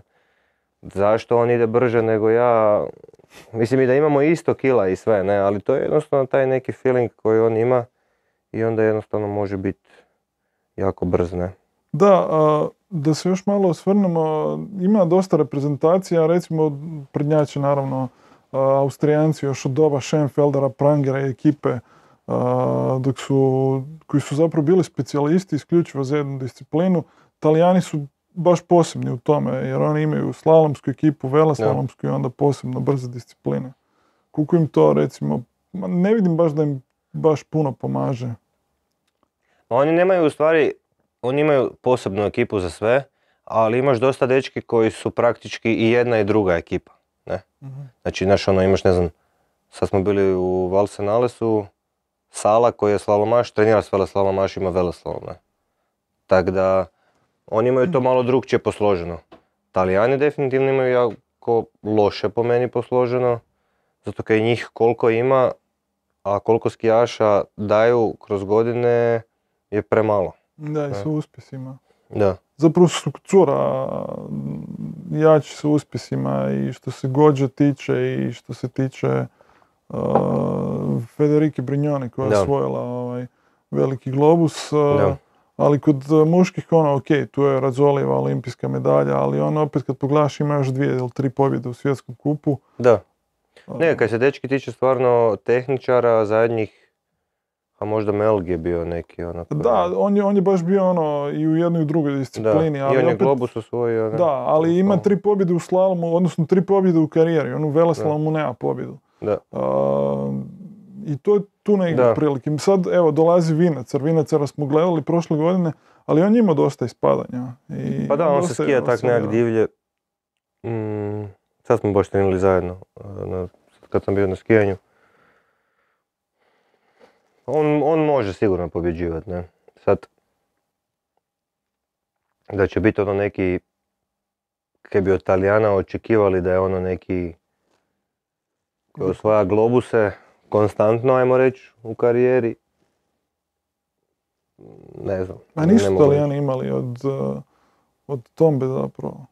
Znači takvog Da, da, dobro, koji je- tak baš, da. Da, da će ići ono. Dobro, Tomba je uh, stvarno vrhunac, ali čak i Paris koji je imao dosta, on je zapravo više globusa osvojio u Super G nego u spustu u kojem je na nizu pobjeda, ali opet nije uspio doći uh, na... Uvijek bi se pojavio neko drugi, recimo Foyc, pa prije Da. Norvežani i tako dalje. Da. Pa ne, ja mislim da njihov sistem sigurno nešto funkcionira dobro, jer ja mislim da Talijana čak ima ono koji ulaze u to juniorsko skijanje i to može čak i najviše. Ili slično kao Austrijanaca, ne. Njih ima najviše, njih dvoje, ne. Tako da njihov sistem je loš sigurno, to uopće nije upitno. Da. Mislim da, da bi oni to trebali, da bi oni trebali više skijaša izbacivati, više šampiona, ajmo reći. Kako ti izgleda austrijsko skijanje sad nakon što nema Hiršara? Oni više nemaju perjanicu zapravo tu. U tehničkim disciplinama tu su Švarc i Feller koji ipak nisu možda, Dobro, Švarc je svojio globus slalomu, Da. okej. ali Dobar je kažem, prošle godine bio ozlijeđen, ne? da, ali nije opet ono, naravno nije ta razina na koju su se oni navikli, naravno u Hirscharu, to teško Da. da ćeš dobiti, ali Pa to je sve samo stvar navike. da. A, ali to, to je uvijek tak. I kad je Herman Mayer otišao, isto tak bilo. Da, onda im se dogodio Reich pa su sa brzih disciplina, odnosno sa Majera i Eberhartera koji su tad bili ovaj, Da. dominantni. Ali isto je bila neka rupa, ja mislim, između malo, ne? Pa bilo je da, zapravo je, ako se ne varam, tu negdje 2005. 6. tak negdje osvojio taj svoj globus, Da. znači godinu dana nakon Millera. A, Da. tako da, dosta ajmo reći, ali Reich je bio tu cijelo vrijeme u vrhu i on je prije bio, ajmo reći, pojam nekog tehničara u Austriji, dok Da. se naravno nije pojavio Hirscher. Koji Da, je, da je zanimljivo recimo da je Reich, mislim da je tri puta bio drugi za par bodova, ne? da, da, da, I jednom globus. da, jedan ne? globus. A moglo se okrenuti da je bio četiri puta Oba, globus, oba puta izgubio, dva puta od Svindala, dva puta od uh, Bodija. Da, Tako da, da, to je ma, zanimljivo, da, da. uh, sve u svemu. Uh, kad gledaš zapravo tu povijest skijanja. Da, da, pa ne, pa mislim, zanimljivo je, zanimljivo je to u skijanju kako se te neke stvari u sekundi okrenu i onda na kraju u stvari ti ostane samo, znaš, svi zaborave to da je to bilo blizu, da je bilo za par bodova, nego se zna samo da ima jedan globus, ne sad ti rekao ima jedan globus, ne, Jedan veliki globus. jedan da. veliki globus, to je to, a tih tri puta kad je bio drugi, na kraju ja mislim da ti se broje medalje sa svjetskih prvenstva, pobjede i globusi, ono. To je onak neke kaj ljudi pamte, ne. Da. I možda još neko postolje se broji, ne? Neke utrke ili Bodijeve. Dobro, Da. Bodi Miller je stvarno poseban tip bio. Ono. Pa da, on je, mislim, lud skroz, ne? Mislim, lud, ne lud u lošem smislu, nego ono, taj način skijanja i to on je ono, ono, po jednoj skiji, ovo, ono, mislim, tamo vozi, Jesi ikad susreo s njim? Da sam ga vidio, Da, ovako i to. pa ja sam vozio svjetsko prvenstvo u Bear Creeku, mislim da je on tam onda pao, jel, Moguće, da. jel pao na svjetskom prvenstvu ono kad si je nogu izrezao ili A, je to bio nisam siguran, ali da, sjećam se kad mu je prorezalo, baš gadno Da. kad smo šivali u Da. prijenosu. Nisam siguran. Eto, to sam vozio, možda sam ga tam sreo, ali sada ga pamtim ovak ne. Ono, ne, neke situacije. Zapravo to je samo pokazatelj koliko su ti robnici oštri i koliko su nabrošeni. istina da su tehničkima još i oštriji. ne. Da, jer treba ipak uh, sve te silne zavoje odvoziti. Mislim i u spustu isto budu oštri, ali ovisi o... Uglavnom nije toliko ledano kao u slalomu, recimo. ne. Da, recimo kad dođeš baš na tu stazu, onako, mislim vidi se ono, led je led, ali koliko je to zapravo led? Je- Čisti led. Čisti. Zna biti čisti led, da. Da. Mislim, ono, mm, ja bih rekao 80% amatera se ne bi mogli spustiti. Ne od skijete, spustiti se, ne. Spusti, da. Ali ne sad radi toga, možda bi čak i mogli, ali nemaju dovoljno oštre skije, ne, Da. kužiš. Na nekim oštrima, oštrima bi mogao polagano, ne. Dobro, koliko je važna recimo onda uloga? Znamo svi da je uloga servisera jako važna ovaj, u skijanju, pa evo, jel možeš ti to malo približiti našim Pa gledateljima? jako je važno, mislim, zavisi u kojoj disciplini isto. Ja Pa bih recimo rekao- evo slalom. Da, da, ja bih rekao da je u slalomu, u, recimo u, u, u spustu je važnije u smislu da li su ti skije brze da li ti ih on, da li to je da li uspijete napraviti da imaš brze skije, ali manje kompleksno zato kaj imaš te brze skije pa ih voziš i to je to, ne. A u slalomu, u slalomu ti trebaš praktički svakoj podlozi se prilagoditi. Ne? Da. znači, ne breš voziti iste identične skije, isto napravljene na ledu i na posoljenom. Moraš nešto promijeniti. Neki mijenjaju modele skija, neki mijenjaju samo kako, se, kako su napravljene. Ja uglavnom ne mijenjam baš model, zapravo ne, uglavnom nego ne mijenjam, nego imam drugčije napravljene skije, ne. A to trebaš odlučiti tek kad vidiš kakva je staza na dan utrke na ogledu, ne. Tako da je to dosta i onda još se serviser i ja dogovorimo, ali onda treba to još ono pogoditi da to bude Treba biti, naš... da, razumijevanja dosta. Da, ovaj, sad ja njemu kažem, ne znam, napravi mi ih ko na treningu prije, ne znam, 7 dana kad smo bili tam, bilo je takav sličan snijeg. Kaže on, ok, ali treba sad pogoditi da to bude baš tak kako ja mislim i on isto treba procijeniti koliko je to čega, ne, koliko oštro, koliko ovo, koliko ono, da to na kraju ne ispadne krivo, ne, da ti se ne skliže po ledu ili da ti ne bude preagresivno po mekšem, ne. Da, vidio, vidio sam par puta ovaj, a, se dogodilo kad ne znam i Kiršer i Kristofersen, pogotovo Kristofersen, kad bi ušao u cilj pa non stop nešto zanavijeta, Da, skija diže, skiju okreće, pogleda. Ok, kod nekih skijaša se vidi da su jednostavno nekad pogrešili sa izborom jer jednostavno onako skija leti na sve strane, da, kliže da, se može se vidjeti, da. Da. A mislim, svako napravi grešku i uvijek ju napraviš. Ne treba opet, ja mislim, niti previše komplicirati oko toga, ali da treba se prilagođavati, apsolutno treba, ne brš sad samo ono, bez razmišljanja. Da, jasno. A, Istok, još malo ćemo ovaj, a, nekako evo, da se osvrnemo malo i na tu poruku zapravo koju skijanje šalje mladima, pa evo, imaš možda nešto za poručiti a, svim onima koji će biti uz male ekrane, koji zapravo svima vama gledaju ovaj, idole, ko što ste vi gledali. A, kao klincima? Pa da, i klincima koji zapravo dolaze, koji će Pa ja bih rekao općenito, ne samo u skijanju, nego u bilo kojem sportu, pa čak ne bih rekao niti samo u sportu, nego bilo čemu kaj klinci čega se prime da prvo trebaju to voliti i uživati u tome, a onda dati 100% tome s čim se bave. Da li to bilo skijanje ili neke drugo. E, I nikad ne odustati od onog svog puta. Ne. Mislim da ovoga, ako mi iz Hrvatske možemo biti e, uspješni. e, uspješni da. u skijanju, ja još i iz Varaždina, ne, ovoga, da onda stvarno, e, stvarno je sve moguće, ne, ako vjeruješ. Tako da, ono, nek rade, nek uživaju, ako se tiče samo skijanja, prije svega, stvarno mislim da moraš uživati u tom sportu da bi, da bi, da bi se bavio s njim i da bi posvetio život njemu na način na koji sam ja i mi, ne.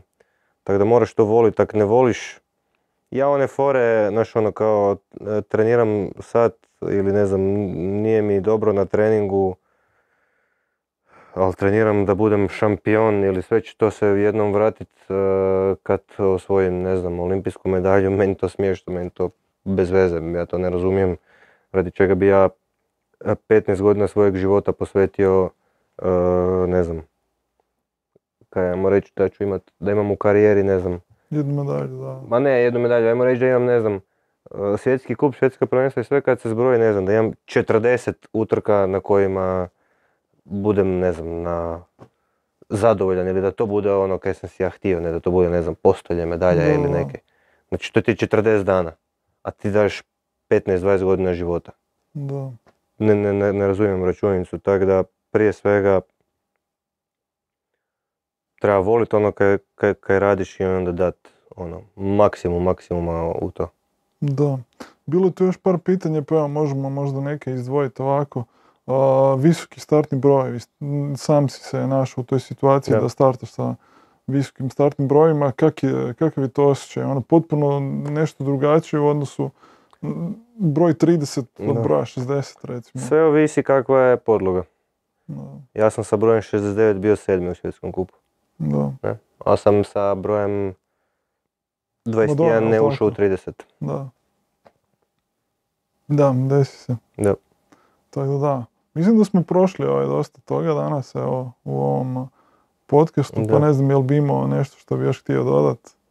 Pa nemam, nemam, mislim da je bilo dobro, smo se lijepo razgovarali ovoga, ali mislim da je bilo baš ono da je ovo za ove koji baš vole skijanje, nije bilo, bilo bili smo dosta fokusirani na skijanje, tako da neko ko voli skijanje možda može biti Pa da, ovoga, zanimljivo. ono. Da, siguran sam. Da. Jer ima ljudi u Hrvatskoj dosta vole skijanje, prate ga. Ima, ima, da.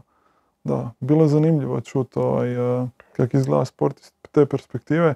Naravno da bi mogli sad još ovaj, Da. dosta ulaziti u detalje, ali evo, a, da ti više ne oduzimamo ni vrijeme.